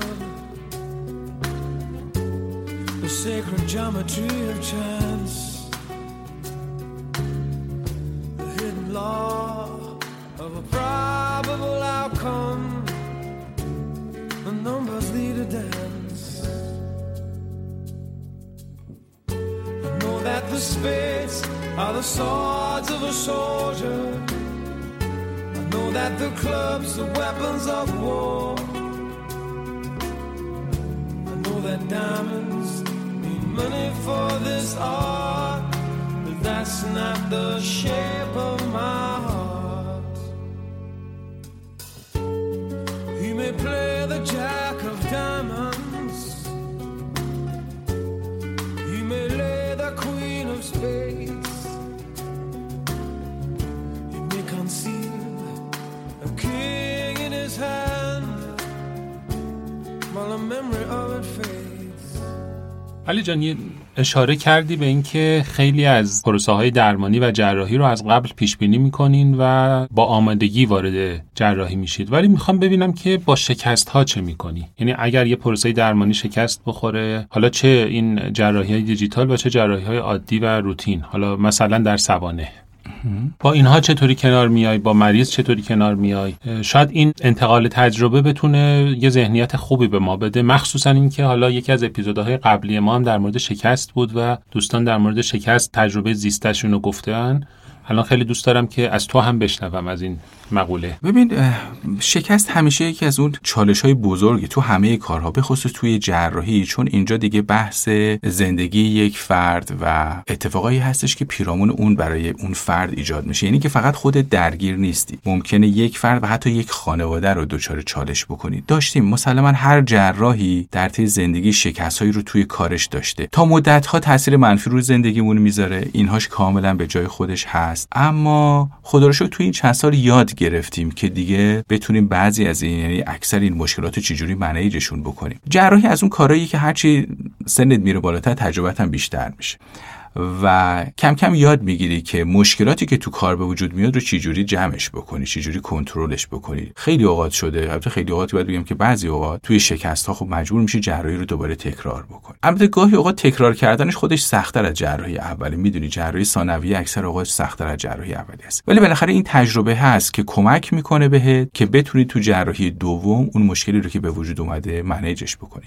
به حال چاره ای نیست. توی شکستایی که توی جراحی ایجاد میشه چاره ای جز جراحی مجدد وجود نداره. نکته مهمش اینه که تسلط کامل رو اون کاری که داریم انجام میدیم داشته باشیم که هم بتونیم اون کار درست انجام بدیم و همین اینکه اگر دچار مشکل شدیم اون چالش و اون مشکل رو هم بتونیم منیج کنیم. اینکه من برم سراغ جراحی هایی که خیلی تجربه زیادی توش ندارم از اون مواردی که به شدت می‌تونه روی نتیجه کارمون تاثیر داشته باشه. ببین جراحی فک و صورت هم مثل خوب خیلی از رشته جراحی دیگه طیف خیلی زیادی داره. شما در نظر بگیر ما از یه جراحی دندون عقل یا جراحی ایمپلنت لبخند که تو مطب انجامش میدیم؟ تا یه جراحی مثل همون case ی که من تعریف کردم براتون اون خانمی که فکشو برداشتیم یا اون دختر خانمی که همانژیوم فکشو عمل کردیم داره توی بیمارستان انجام میشه پس طیف خیلی وسیعه. جراحی ها جراحی زیبایی می‌تونه باشه جراحی پاتولوژی و کیستا و تومورها می‌تونه باشه. تصادفات سنگینی که واقعا بعضیاشون برای خود ما هنوز دیدن این صحنه یه مقداری همچین سخته. ببین شب چهارشنبه سوری یه بچه 8 ساله رو آوردن که از این نارنجک تو صورتش زده بودن و در اثر انفجار لب پایین فک پایین یه مقداری از زبان و همه با نارنجک رفته بود. ای بابا. چی بگم؟ یعنی اتفاقای دلخراش اینجوری هم هست و حالا این بچه تا الان سه بار جراحی شده و هنوز بعد از این جراحی دیگه هم داره چون باید مرحله به مرحله هر قسمت رو باید بریم درست بکنیم. بازسازی بکنیم. اینو می‌خواستم بگم. جراحی فک و صورت هم مثل همه رشته جراحی طیف خیلی زیادی داره و یه جراح فک و صورت میاد توی دو تا سه تا چهار تا از این field ها سعی می‌کنه تمرکز بیشتری بکنه و تو اون field ها جلو بره. من هم همینطورم. سعی کردم توی چند تا field تمرکز خودم رو بذارم و سعی کنم تجربه‌مو تو اون فیلدها بالا ببرم. خب نتیجهش این میشه که خدای نکرده تو مواردی که به مشکل می‌خورم بتونم راحتتر اون چالش رو برطرفش بکنم. چون دیگه حالتهای مختلفش رو دیدم مشکلات مختلفش رو دیدم و حالا می‌تونم بگم که خب اگر این مشکل به وجود اومد میرم و این کار رو انجام میدم و اون مشکل رو حلش می‌کنم. مثل هر جراح دیگه ای که باید این کارو بکنه. این چالش ها که گاهی شامل یه جراحی سخته که ممکنه یه عوارضی هم داشته باشه و به اون مسیری که پیش بینی کردید نره یا اینکه دیدن این صحنه های دهشتناکی که گفتی چه تأثیری روی روح و روان خودت می‌ذاره؟ آیا بعد از 20 خورده ای سال تجربه دیگه یه جورایی آداپته شدی و شاید اونجوری که قبلا تاثیر میذاشته این اتفاقات رود الان دیگه اون تاثیر رو نمی‌ذاره یا هنوز هم درگیر این مسائل هستی. و اگه درگیر هستی چطوری اینا رو حل و فصل می‌کنی؟ یعنی می‌تونی کاری بکنی که اینها رو نتونی با همراه خودت خونه نبری و بذاری پشت در یا نه؟ همراه خودت به خونه هم میره و تو روابط خانوادگی با دخترت با همسرت و با فامیل هم تاثیر داره. دقیقا. ببین هرچی تجربه بیشتر میشه دیگه تاثیرات اینها روی مسائل مختلف زندگیت کمتر میشه. نه یاد گرفتیم که این مسائل دیگه روی جنبه دیگه زندگیمون تاثیر نذاره. باز بذار برگردم به اون قسمتی که گفتم من استرس های اضافیمو سعی می‌کنم دور نگه دارم. واقعا همینه. من سعی می‌کنم تمام اون استرس یا اون هیجاناتی که دارم توی کارم رو تو همون محیط نگه دارم و دیگه از اون محیط جای دیگه ای نرم. این لازمش اینه که من بتونم یه ذهن بازی داشته باشم یه ذهن آزادی داشته باشم که تمام این مسائل رو هضم بکنه. البته خب این ناخودآگاه هم هست. البته اینو پای حساب سنگدلی نذارید. بعضیا میگن جراحا سنگدلن. نه. به هر حال عادت می‌کنید. هر کسی تو این position بیاد قرار بگیره مثلا اینجوری بهتون میگم. اون تکنسین اتاق عمل هم جراح نیست پزشک نیست ولی وقتی که 20 سال تجربه کرده تو اتاق عمل دیگه با این صحنه ها خیلی اتفاق بعدی براش نمیفته. این ناشی از این نیست که اون آدم سنگدله نه. یاد گرفته که هیجانات خودش رو کنترل بکنه و این مسائل دیگه تاثیر زیادی روش نذاره این روش های کنترلی هستش که همه آدما رو خودشون دارن. ما هم از قانون مستثنا نیستیم. واقعا بعد از چند سال دیگه اینجور مسائل نمی‌تونه ما رو اونچنان هیجان زده بکنه یا ناراحت بکنه که از کار زندگیمون بخوایم بیفتیم. نه. یه مطلبی رو خوندم چند وقت پیش در مورد مشکل حقوقی و قضایی که برای چند تا رزیدنت جراحی پیش اومده بود. بابت اون عدم توفیقشون توی اون نتیجه جراحی که کار به زندان و به شکایت و دادگاه و اینها کشیده بود. من شنیدم که این اتفاقات و شاید مثلا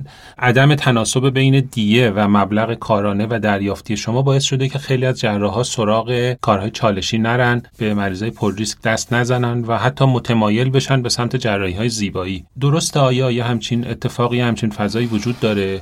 و نظرت چیه؟ متاسفانه آره. هیچ جراحی به قصد آسیب زدن به بیمار که نمیره تو اتاق عمل. همه سعیشون اینه که اون تلاش خودشون رو تو حد اکثر لولی که می‌تونن بکنن تا بهترین نتیجه رو بگیرن. برای یک جراح مسلما خوشنامی مهمترین فاکتور دیگه مهمترین عاملی که بتونه تو زندگیش موفق بشه. این خوشنامی رو ناشی از نتایج کاریش به دست میاره. نتایج کاری مثبت موفق. خب وقتی که یه همچین برخوردهایی توی یه سری اتفاقات محدود به وجود میاد باعث دلسردی همه میشه جریمه های سنگین برخوردهای بد برای داشتم می‌گفتم سیامک خدا نخواد برای جراحی که بخواد بره تو این محیط ها ولی اگه پرونده جراحی به دادسرا برسه تو دادسرا دیگه وقتی که میری میشینی کنار دست دزد و قاتل و غمکش هم هستن یعنی اول اون قاتل میره تو براش اعدام می‌برن بعد تو میری تو مثلا به عنوان یه جراح قاعدن اون قاضی که اونجا نشسته با همون خلق و خوب با همون اون منش باید برخورد می‌کنه. این خیلی بده خیلی محیط بدی رو ایجاد می‌کنه. از طرف دیگه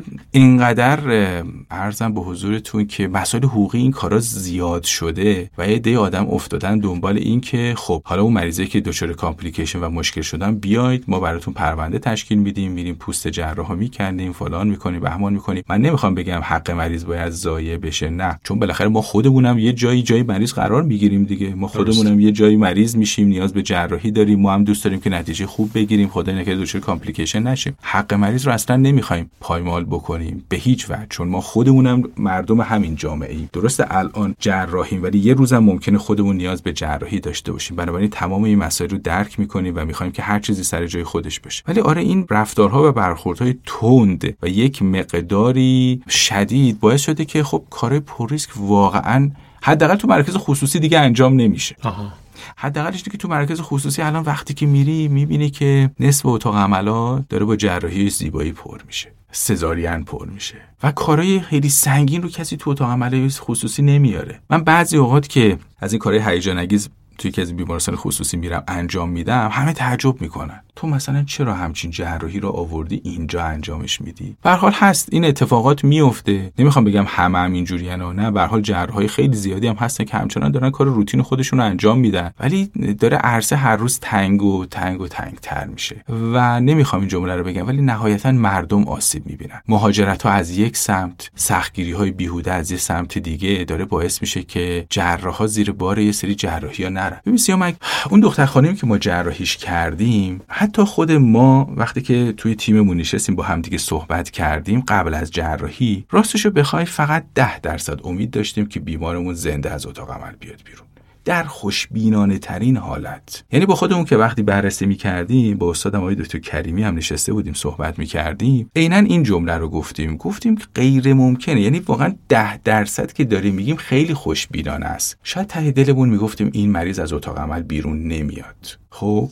و عوارضش هم می‌تونه می‌دونستیم چیه. به حال شما می‌دونی یه مریضی فوت بکنه چه عوارضی گریبان شما رو می‌گیره. تا مدت ها زندگی رو تحت تاثیر قرار می‌گیره. چه زندگی حرفه‌ای چه زندگی شخصی. ولی خب با خانوادهش هم صحبت کردیم. بهشون هم گفتیم خیلی واضح و شفاف. البته اونها متاسفانه چون خانواده خیلی درد کشیده ای بودن و متاسفانه این عذاب روحی که دخترشون می‌کشید رو هر روز جلوی چششون می‌دیدن حاضر بودن هر کاری برای بچهشون بکنن. و ما هم دیگه دلو به دریا زدیم دیگه. گفتیم ما هم میریم هر کاری که می‌تونیم می‌کنیم. یا توی اون جراحی باورت نمیشه. یه جاهای دیگه ما برش که می‌دادیم یهو یه حفره پرخون می‌دیدیم. من تنها کاری که می‌تونستم بکنم انگشتم رو میذاشتم تو اون حفره موقت با انگشتم جلوی خونریزی رو بگیرم تا مثلا شریانش رو پیدا کنیم لیگیت کنیم بگیریم فلان کنیم. هر کاری که می‌تونستیم می‌کردیم سر عمل دیگه. و فقط به این فکر می‌کردیم که بتونیم این عمل رو تمومش بکنیم. به بهترین نه. خیلی خوشحال بودم وقتی اون عمل اونجوری تموم شد. بهت میگم تا یک هفته حتی مناظر طبیعی و همه مسیری که هر روز می‌رفتم برام یه جوری دیگه بود. تلاشمون رو کردیم شد.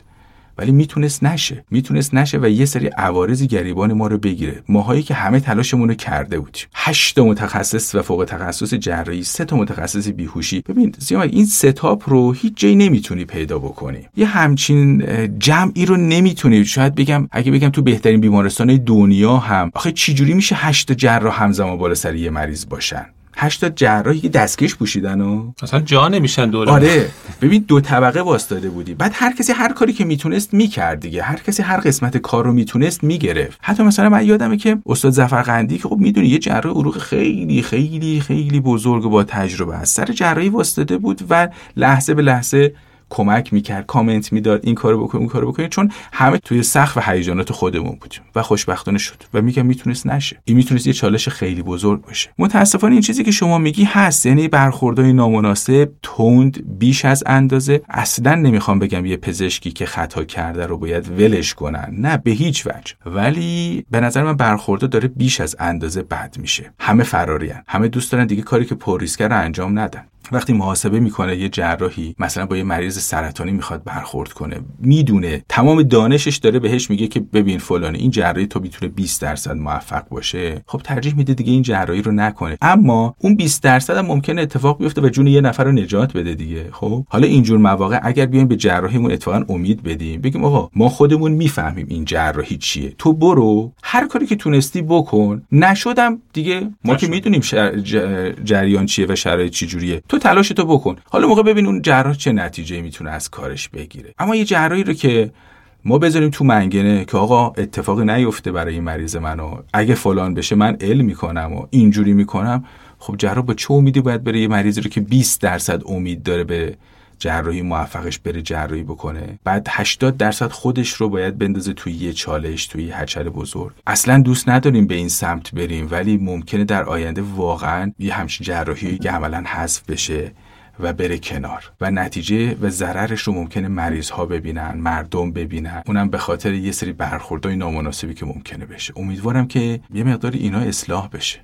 لزوما به چشم یک آدم بد یا یک خطای بزرگ به پزشک نگاه نکنن شما خودت می‌دونم که هیچ موقع دعوت واسه حضور به عنوان کارشناس رو در این مجامع قضایی و این داوری ها نپذیرفتی. دلیلش چی بوده که هیچ موقع نرفتی؟ البته خیلی زیادم نبوده ولی راستش سیامک قضاوت کردن خیلی سخته. ما باید بر اساس شواهد و زواهر قضاوت بکنیم و توی اون لحظه ای که جراح داشته جراحی رو انجام می‌داده نبودیم نیستیم و خودمون رو نمی‌تونیم بذاریم. اینه که منو یه مقداری دور می‌کنه از این محیط ها البته نمی‌خوام بگم صبح تا شبم به من گفتم بیا من گفتم. نه نه خب اینجوری هم نبوده. طبیعتا وقتی یه بار دعوت رو رد کنی دوباره به دعوت آره ولی دعوت همیشه ترسیدم از این موضوع که خب من الان اگر برم طرف جراح توی موضوع بگیرم ولی مریض حق داشته باشه چی؟ و یا اگر برم طرف مریض رو بگیرم و جراح کمکاری نکرده باشه چی؟ ببین همه چیز از روی عکس و رادیوگرافی و آزمایش یا حتی نتیجه فعلی بیمار قابل قضاوت نیست. نمیشه گفت اگر فرزن الان توی فک بیمار این مشکل وجود داره لزوما جراح مقصره. خیلی عوامل دیگه هم وجود داره. بنابراین من همیشه سعی کردم از قضاوت دوری کنم. یه مقداری این از اون نگرانی هامی که شاید نتونم این کار درست انجام بدم چون به نظر من قضاوت خیلی کار سختیه.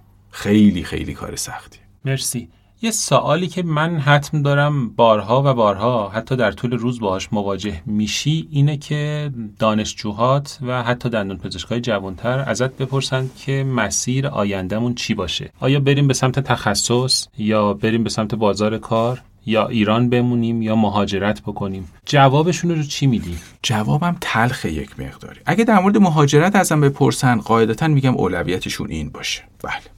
واقعیت رو میگم و درست ببخشید. شاید نه تعارف نداریم. می‌خوام حرف آره. راست ازت بشنوم من خیلی از دانشجوها از من می‌پرسن بهشون میگم میگم تا زمانی که خیلی اینجا ریشه دار نشدید راحتتر می‌تونید برید و اونجا موفق ترم بشید. پس بنابراین اگر فکر مهاجرت تو ذهنتون هست برید.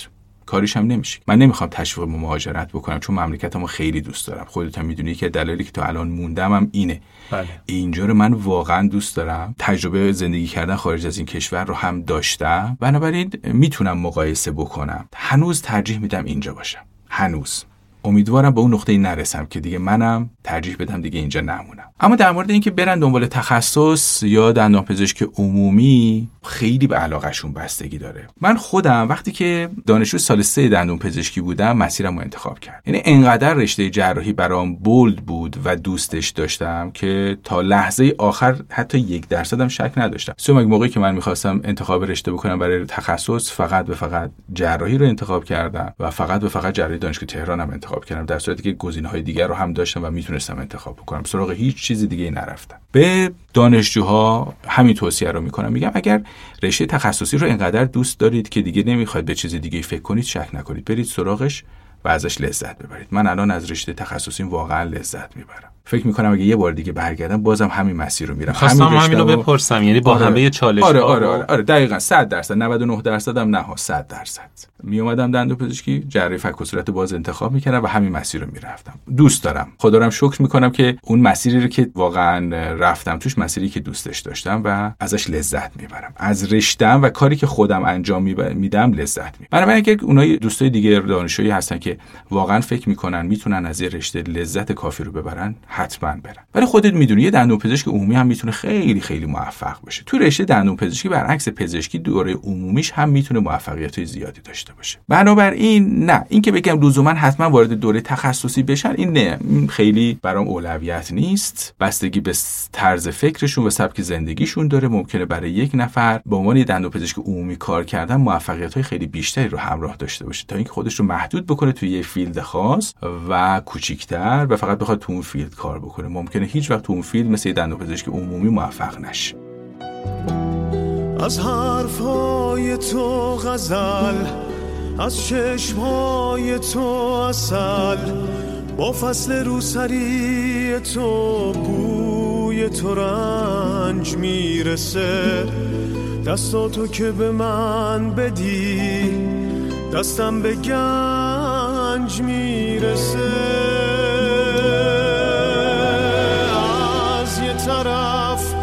با حس خوب از یه طرف با روی خوب. تو می‌رسی و می‌رسم من به یه آرزوی خوب. آباد می‌کنن منو ویرونه می‌کنن منو.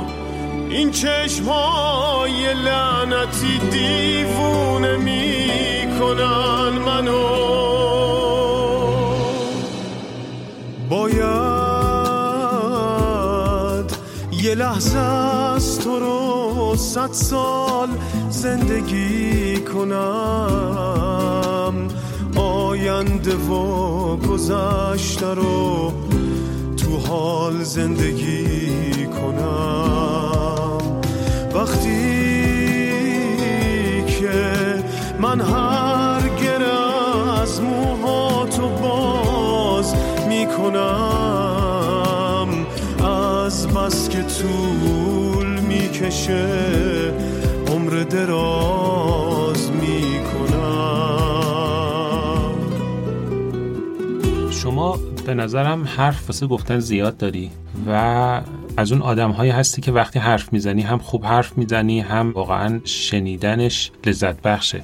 اما چیزی که برام عجیبه اینه که تو فضای مجازی و شبکه های اجتماعی رد پای زیادی ازت نیست. یعنی اونقدری که بقیه دندون پزشکا و حتی یه تعدادی از همسنفان تو به عنوان جراح فک و صورت حضور دارند و فعالیت می‌کنن تو نیستی. می‌خوام ببینم که چرا. من یه مدتی اصلا مخالف حضور تو شبکه های اجتماعی بودم. البته اون طرز فکر رو اشتباه می‌دونم. آدم تو هیچ چیز افراد و تفرید نباید بکنه. ولی تا مدت ها من می‌گفتم که به عنوان جراح جای من تو شبکه های اجتماعی نیست. من نباید اینجا مثل یک برای فروش یک محصول برم تبلیغ بکنم. برای آشپزی نمی‌خوام تبلیغ بکنم. البته این طرز فکر به صورت مطلق قبول دارم اشتباهه و این رو کنار گذاشتم و سعی کردم در حد مثلا معرفی در حد اطلاع رسانی در حد خبر دادن اینجور چیزا توی page خودم بذارم. مثلا معرفی کردن جراحی های مختلف یا کارهای جدیدتری که انجام دادم یا حتی مثلا معرفی کردن یه event یک کار برنامه علمی مثلا مثل کنگره جراحان فک و صورت و اینجور چیزا سعی کردم بیشتر اطلاع رسانی بکنم.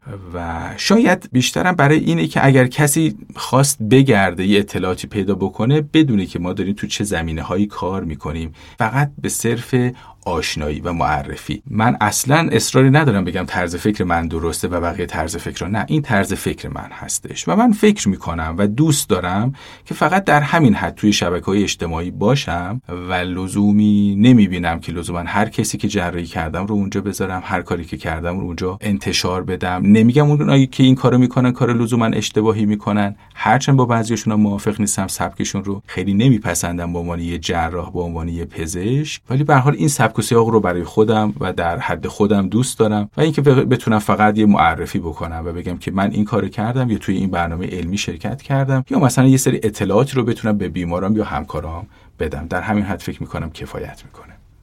مرسی. یه سوال دیگه ای که دارم اینه که شما با این که ذاتا یک معلمی و خودت هم اشاره کردی که علاقه به آموختن داری و از اون طرف دیگه با هم هم نظر هستیم که سیستم آموزشی رسمی و دانشگاهی ما خلع زیاد داره و جای کار زیاد داره و امکانات و کمیت و کیفیت در اون حد که باید و شاید نیست ولی خیلی شما رو بیرون از فضای دانشگاه هم برای آموزش و سخنرانی و برگزاری کورس و کلاس و اینها نمی‌بینیم. در مورد این هم می‌خوام صحبت کنی برامون که چرا؟ خیلی سوال خوبیه چون براش جوابی دارم ولی نمی‌خوام خدای نکرده بگم که بقیه که این کارو می‌کنن اینجوری نیستن ها. من هر آنچه که بلد هستم و تو دانشگاه یاد میدم. و خارج از دانشگاه چیز اضافی تری ندارم که یاد بدم. برای همین دیگه دلیلی نمی‌بینم خارج از دانشگاه بخوام جایی آموزش بدم. هر اون چیزی که دارم و بلدم رو دارم آموزش میدم. دیگه نمی‌تونم جای دیگه چیز اضافی تری بگم. تا حالا به بازنشستگی فکر کردی؟ زیاد. کی به نظرت وقت بازنشستگیه؟ شاید همین الان. خیلی زوده. بودی حالا. و الان حالا اول بگو چرا؟ نمی‌دونم چرا ولی خیلی بهش فکر می‌کنم. حالا می‌دونی چیه؟ به جنبه های مختلفش فکر می‌کنم. اینکه حالا کی بازنشست بشم و نه. ولی اینکه وقتی بازنشست شدم چیکار بکنم؟ یا حتی نه. به اینکه کم کم شروع کنم برم به سبک یک بازنشسته زندگی بکنم. می‌دونی من یکی از کارهای مورد علاقم بعد از اینکه اوقات فراغت بیشتری داشته باشم شاید برات خیلی جالب باشه.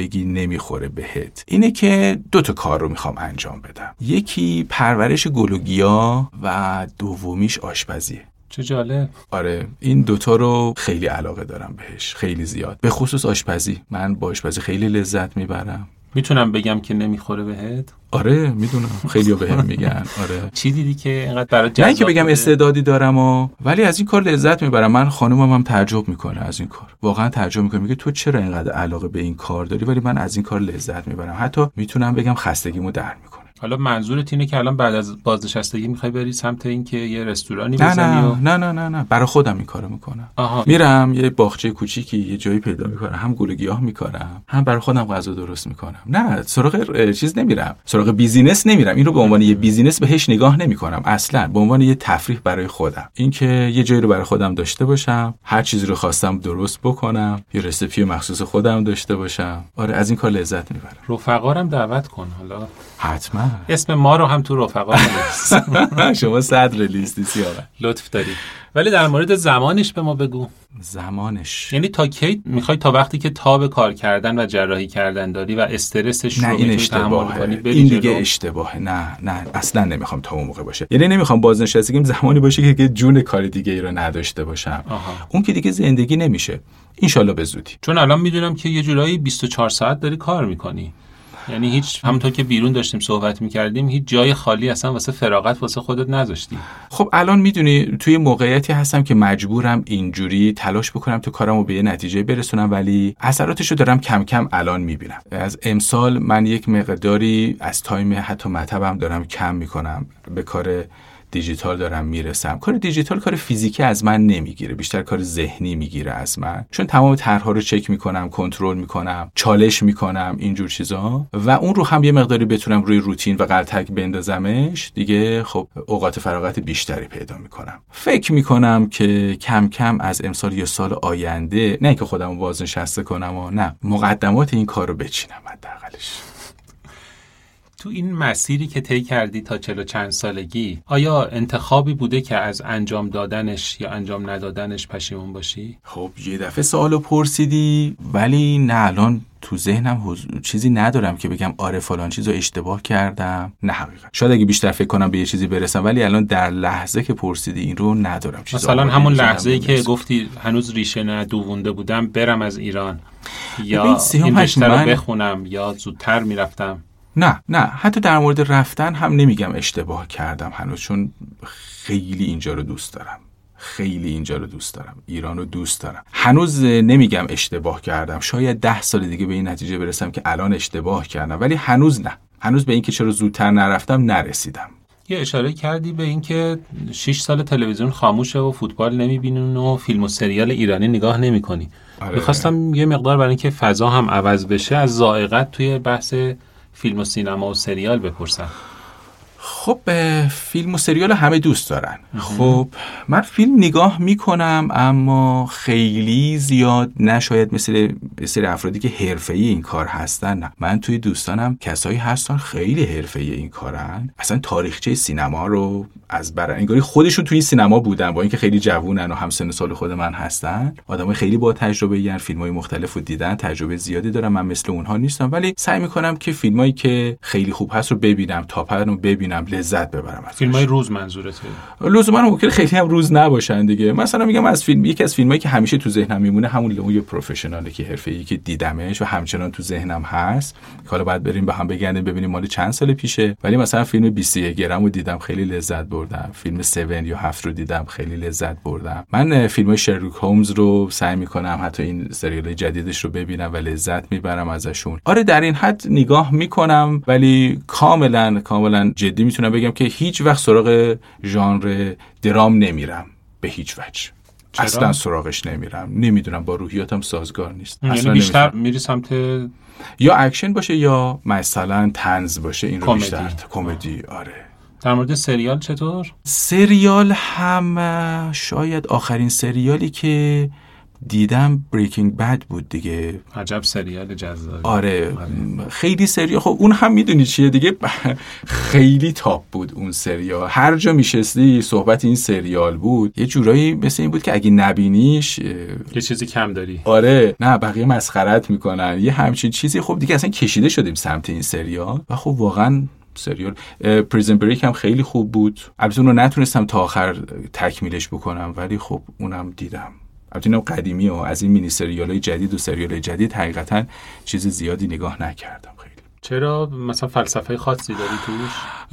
نه اینکه لزوما حالا بگم فلسفه خاص ولی باز دلیل شخصی خودمه. براتم گفتم و می‌دونی. شاید یه مقداری اینجوری بگم ما ذهنمون مثل همون موبایل دیگه. و این سریال ها و مینی سریال ها می‌تونه مثل برنامه های باز توی موبایلمون باشه. یه مقداری از حافظه و ذهن ما رو تو هر لحظه می‌تونه اشغال بکنه. و هی هر روز با منتظر قسمت بعدش هستیم و این تو ناخودآگاه ما همچنان داره یه حجمی رو اشغال می‌کنه. به خصوص اگه اون سریال هیجان انگیز باشه که می‌تونه تو ناخودآگاهتون یک استرس و یه هیجان کاذب رو هم بذاره و بعضی اوقات شده با خودت میگی من نمی‌دونم اتفاقی برام نیفته ولی امروز چرا دلشوره دارم؟ چرا چرا سطح تحملم اومده پایین؟ یه سری اتفاقات این چنینی نمیگم لزوما سریالا نه. اصلا ممکنه یه سری مسائلی داره اتفاق میفته که تو ناخودآگاهت هست و داره این استرس رو می‌ذاره سریال های هیجانی هم می‌تونه از اینجور تاثیرات داشته باشه. سعی می‌کنم اون رو یه مقداری کمترش بکنم. به این دلیل خیلی سراغ اینها.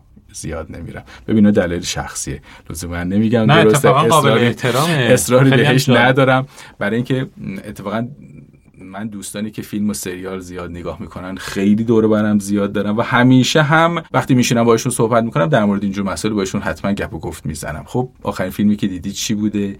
توصیه می‌کنی چه فیلمی رو ببینم چه سریالی رو ببینم؟ ممکنه نرم سراغش ها ولی حتما تو گپ و گفتمون باهش حتما این رو ذکر می‌کنم که خب چی دیدی چیکار باید بکنیم بریم سراغ چه فیلم و سریالی.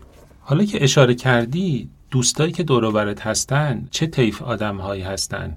هم شغلها و هم صنفان خودتن هم سنان خودتن یا نه؟ اصلا معیارت واسه انتخاب دوست چیه؟ آره ما آدمایی که دور برمون هستن و بهشون میگیم دوست و باهاشون رابطه نزدیک داریم قاعدتا اون آدمایی که انرژیامون تونسته با همدیگه match بشه دیگه. لزوما ممکنه همرشته نباشیم. نه خیلیشون اصلا همرشته هم نیستن حتی تو field پزشکی هم نیستن. اتفاقا من بسیاری از دوستانم توی field مهندسی و فنی و اینجور چیزا هم هستن. تا به این موضوع اینجوری فکر نکرده بودم. من با هر کسی که راحت می‌تونم ارتباط برقرار بکنم دوست میشم. به این فکر نمی کنم که حالا این آدم فیلدش با من می‌خونه یا نمی‌خونه نه تا به این موضوع فکر نکردم. علی وسط همه این دغدغه ها و این فعالیت هایی که کردی این اثرات مثبتی که گذاشتی دوست داری چی ازت به یادگار بمونه؟ من خیلی اثر مثبتی نذاشتم نه. حالا اون که شکست نفسیته ولی نه به خود شکست نفسی نیست. خب نگاه می‌کنم خودم رو مقایسه می‌کنم می‌بینم که مثل من هزاران نفر دیگه هستن دارن کارشون رو می‌کنن تو همین سطح و لول و حتی بهتر. بنابراین نه این شکست نفسی نیست. واقعا میگم اگر مثلا یه کار خاصی کرده بودم خب حتما می‌گفتم ولی کاری که انجام میدم یه کار خیلی خیلی خاص نیست. ولی من همیشه اینکه رزیدنت ها توی کارهای شخصی خودشون هم مثلا یه جایی یادی از من می‌کنن برای من خیلی ارزشمنده. مثلا میگم میگن که فلانی ما مثلا جراحی داشتیم انجام می‌دادیم اینجوری که شما می‌گفتی مثلا ما رفتیم. کما که خود من هم مثلا به استاد خودم میگم که ببین من مثلا فلان جراحی رو من به سبک شما رفتم. این برای یه کسی که تو بحث آموزش اون قسمت لذت بخشش من از این لذت می‌برم که مثلا یه کسی برگرده دیگه من اون چیزی که از تو یاد گرفتم و اجرا کردم. خب منم خودم همینا رو از استادای خودم یاد گرفتم و خیلی هم بهشونم میگم. مثلا میگم فلانی من این کاری که انجام دادم به سبک شما رفتم از این طریق رفتم. برای ما واقعا این قسمت جذابه دلنشینه. پس به همون نسبتی که دوست داری ازت یاد بشه خودت هم یاد می‌کنی از پیش صد درصد. خیلی زیاد. خب می‌دونی ما به عنوان رزیدنت زمانی که آموزش می‌دیدیم با اساتید مختلف کار می‌کردیم. بله. هر کدوم از اساتید سبک خودشون رو دارن. الانم که به عنوان استاد داریم اونجا آموزش میدیم. با سبک من با یه استاد دیگه فرق می‌کنه. مثلا من یه تکنیک جراحی رو ترجیح میدم با سبک فلان استاد برم. وقتی که الان دارم به رزیدنت هم آموزش میدم میگم که ببین فلانی فلان استاد این کارو می‌کرد. اما اون استاد دیگه اینجا این کارو می‌کنه. و حالا تو می‌تونی انتخاب بکنی که کدوم روش رو بری. من این روش رو انتخاب کردم و میرم. آره حتما یاد می‌کنم. خیلی زیاد. خیلی زیاد این کارو می‌کنم. اصلا به من بگو که وسط همه آدم هایی که می‌شناسی حالا چه هم عصر خودت چه آشنای خودت و چه گذشته دوست داری جای کی بودی و جای کی زندگی می‌کردی؟ جای خودم خوبه. راضی هستی آره جای؟ آره آره.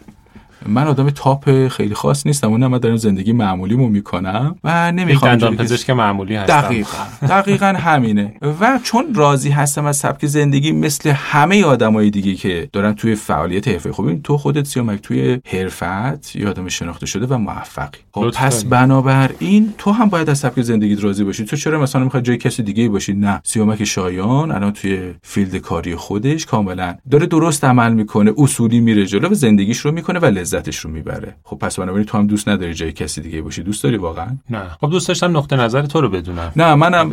منم چون یه آدمی هم عین خودت و عین خیلی آدمای دیگه که هستن داریم زندگی می‌کنیم نه جام خوبه. جای خودم باشم بهتره فعلا. یه چیزی که دوست داشتم آخرای صحبتمون بهش اشاره بکنم این بود که تو جدا از اون که معلم خوبی هستی یه همکار خیلی خوب هم هستی و توی بزنگاه ها واقعا به داد همکارات رسیدی. حداقل خود من که این تجربه رو داشتم که دو دفعه که مریضم دچار کامپلیکیشن شده بود و نمی‌تونستم جمعش بکنم به دادم رسیدی و مریض رو کاور کردی و حالا بزرگ منشید هم این بود که واقعا با اینکه تلاش کردی وقت گذاشتی و وقت تو واقعا میارزه و به نظر من ارزش داره هیچ هزینه هم بابت این قضیه دریافت نکردی. اولا که می‌خواستم یه موقعیتی باشه که ازت تشکر کنم بابت این منشی که داری و دومی که ازت بپرسم که چرا؟ چی شد که به یه همچین جایی رسیدی؟ منم یاد گرفتم از استادام. بیرو دربسی منم تو دانشگاه تهران یه استادایی داشتم که ازشون نه تنها کار کردن و یاد گرفتم اخلاق حرفه‌ای رو هم یاد گرفتم. بذار نام ببرم. چرا نه؟ من همیشه توی کار خودم تو اخلاق حرفه‌ای اساتیدی مثل استاد هیدر رو و استاد مسکرزاده رو همیشه سرلوحه خودم گذاشتم و از اونها یاد گرفتم.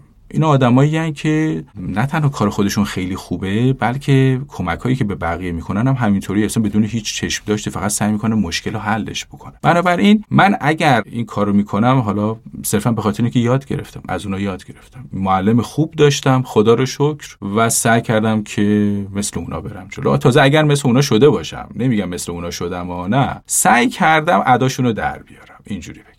البته اینکه قطعا شکست نفسیه ولی واقعا ازت ممنونم. بابت این منشی که هم یاد گرفتی و هم داری اجرا می‌کنی و حتی چه بسا داری ترویج هم می‌کنی. اگه در پایان گفتگومون حرفی مونده که مطرح نشده یا یه مطلبی هست که می‌خوای مطرح کنی الان دیگه وقت راستش نه سیامک تو دیگه تو به قسمت های از زندگی شخصی و حرفه‌ای من رفتی که من تا با حال خودم هم خیلی نرفته بودم. البته اینم ناشی از حرفه‌ای بودنته و اینکه چقدر مسلطی به کارت و چقدر آشنایی با آدمایی که دور و برت هستن و می‌دونی که با هر کسی چجوری صحبت کنی کجاها بری تقریبا.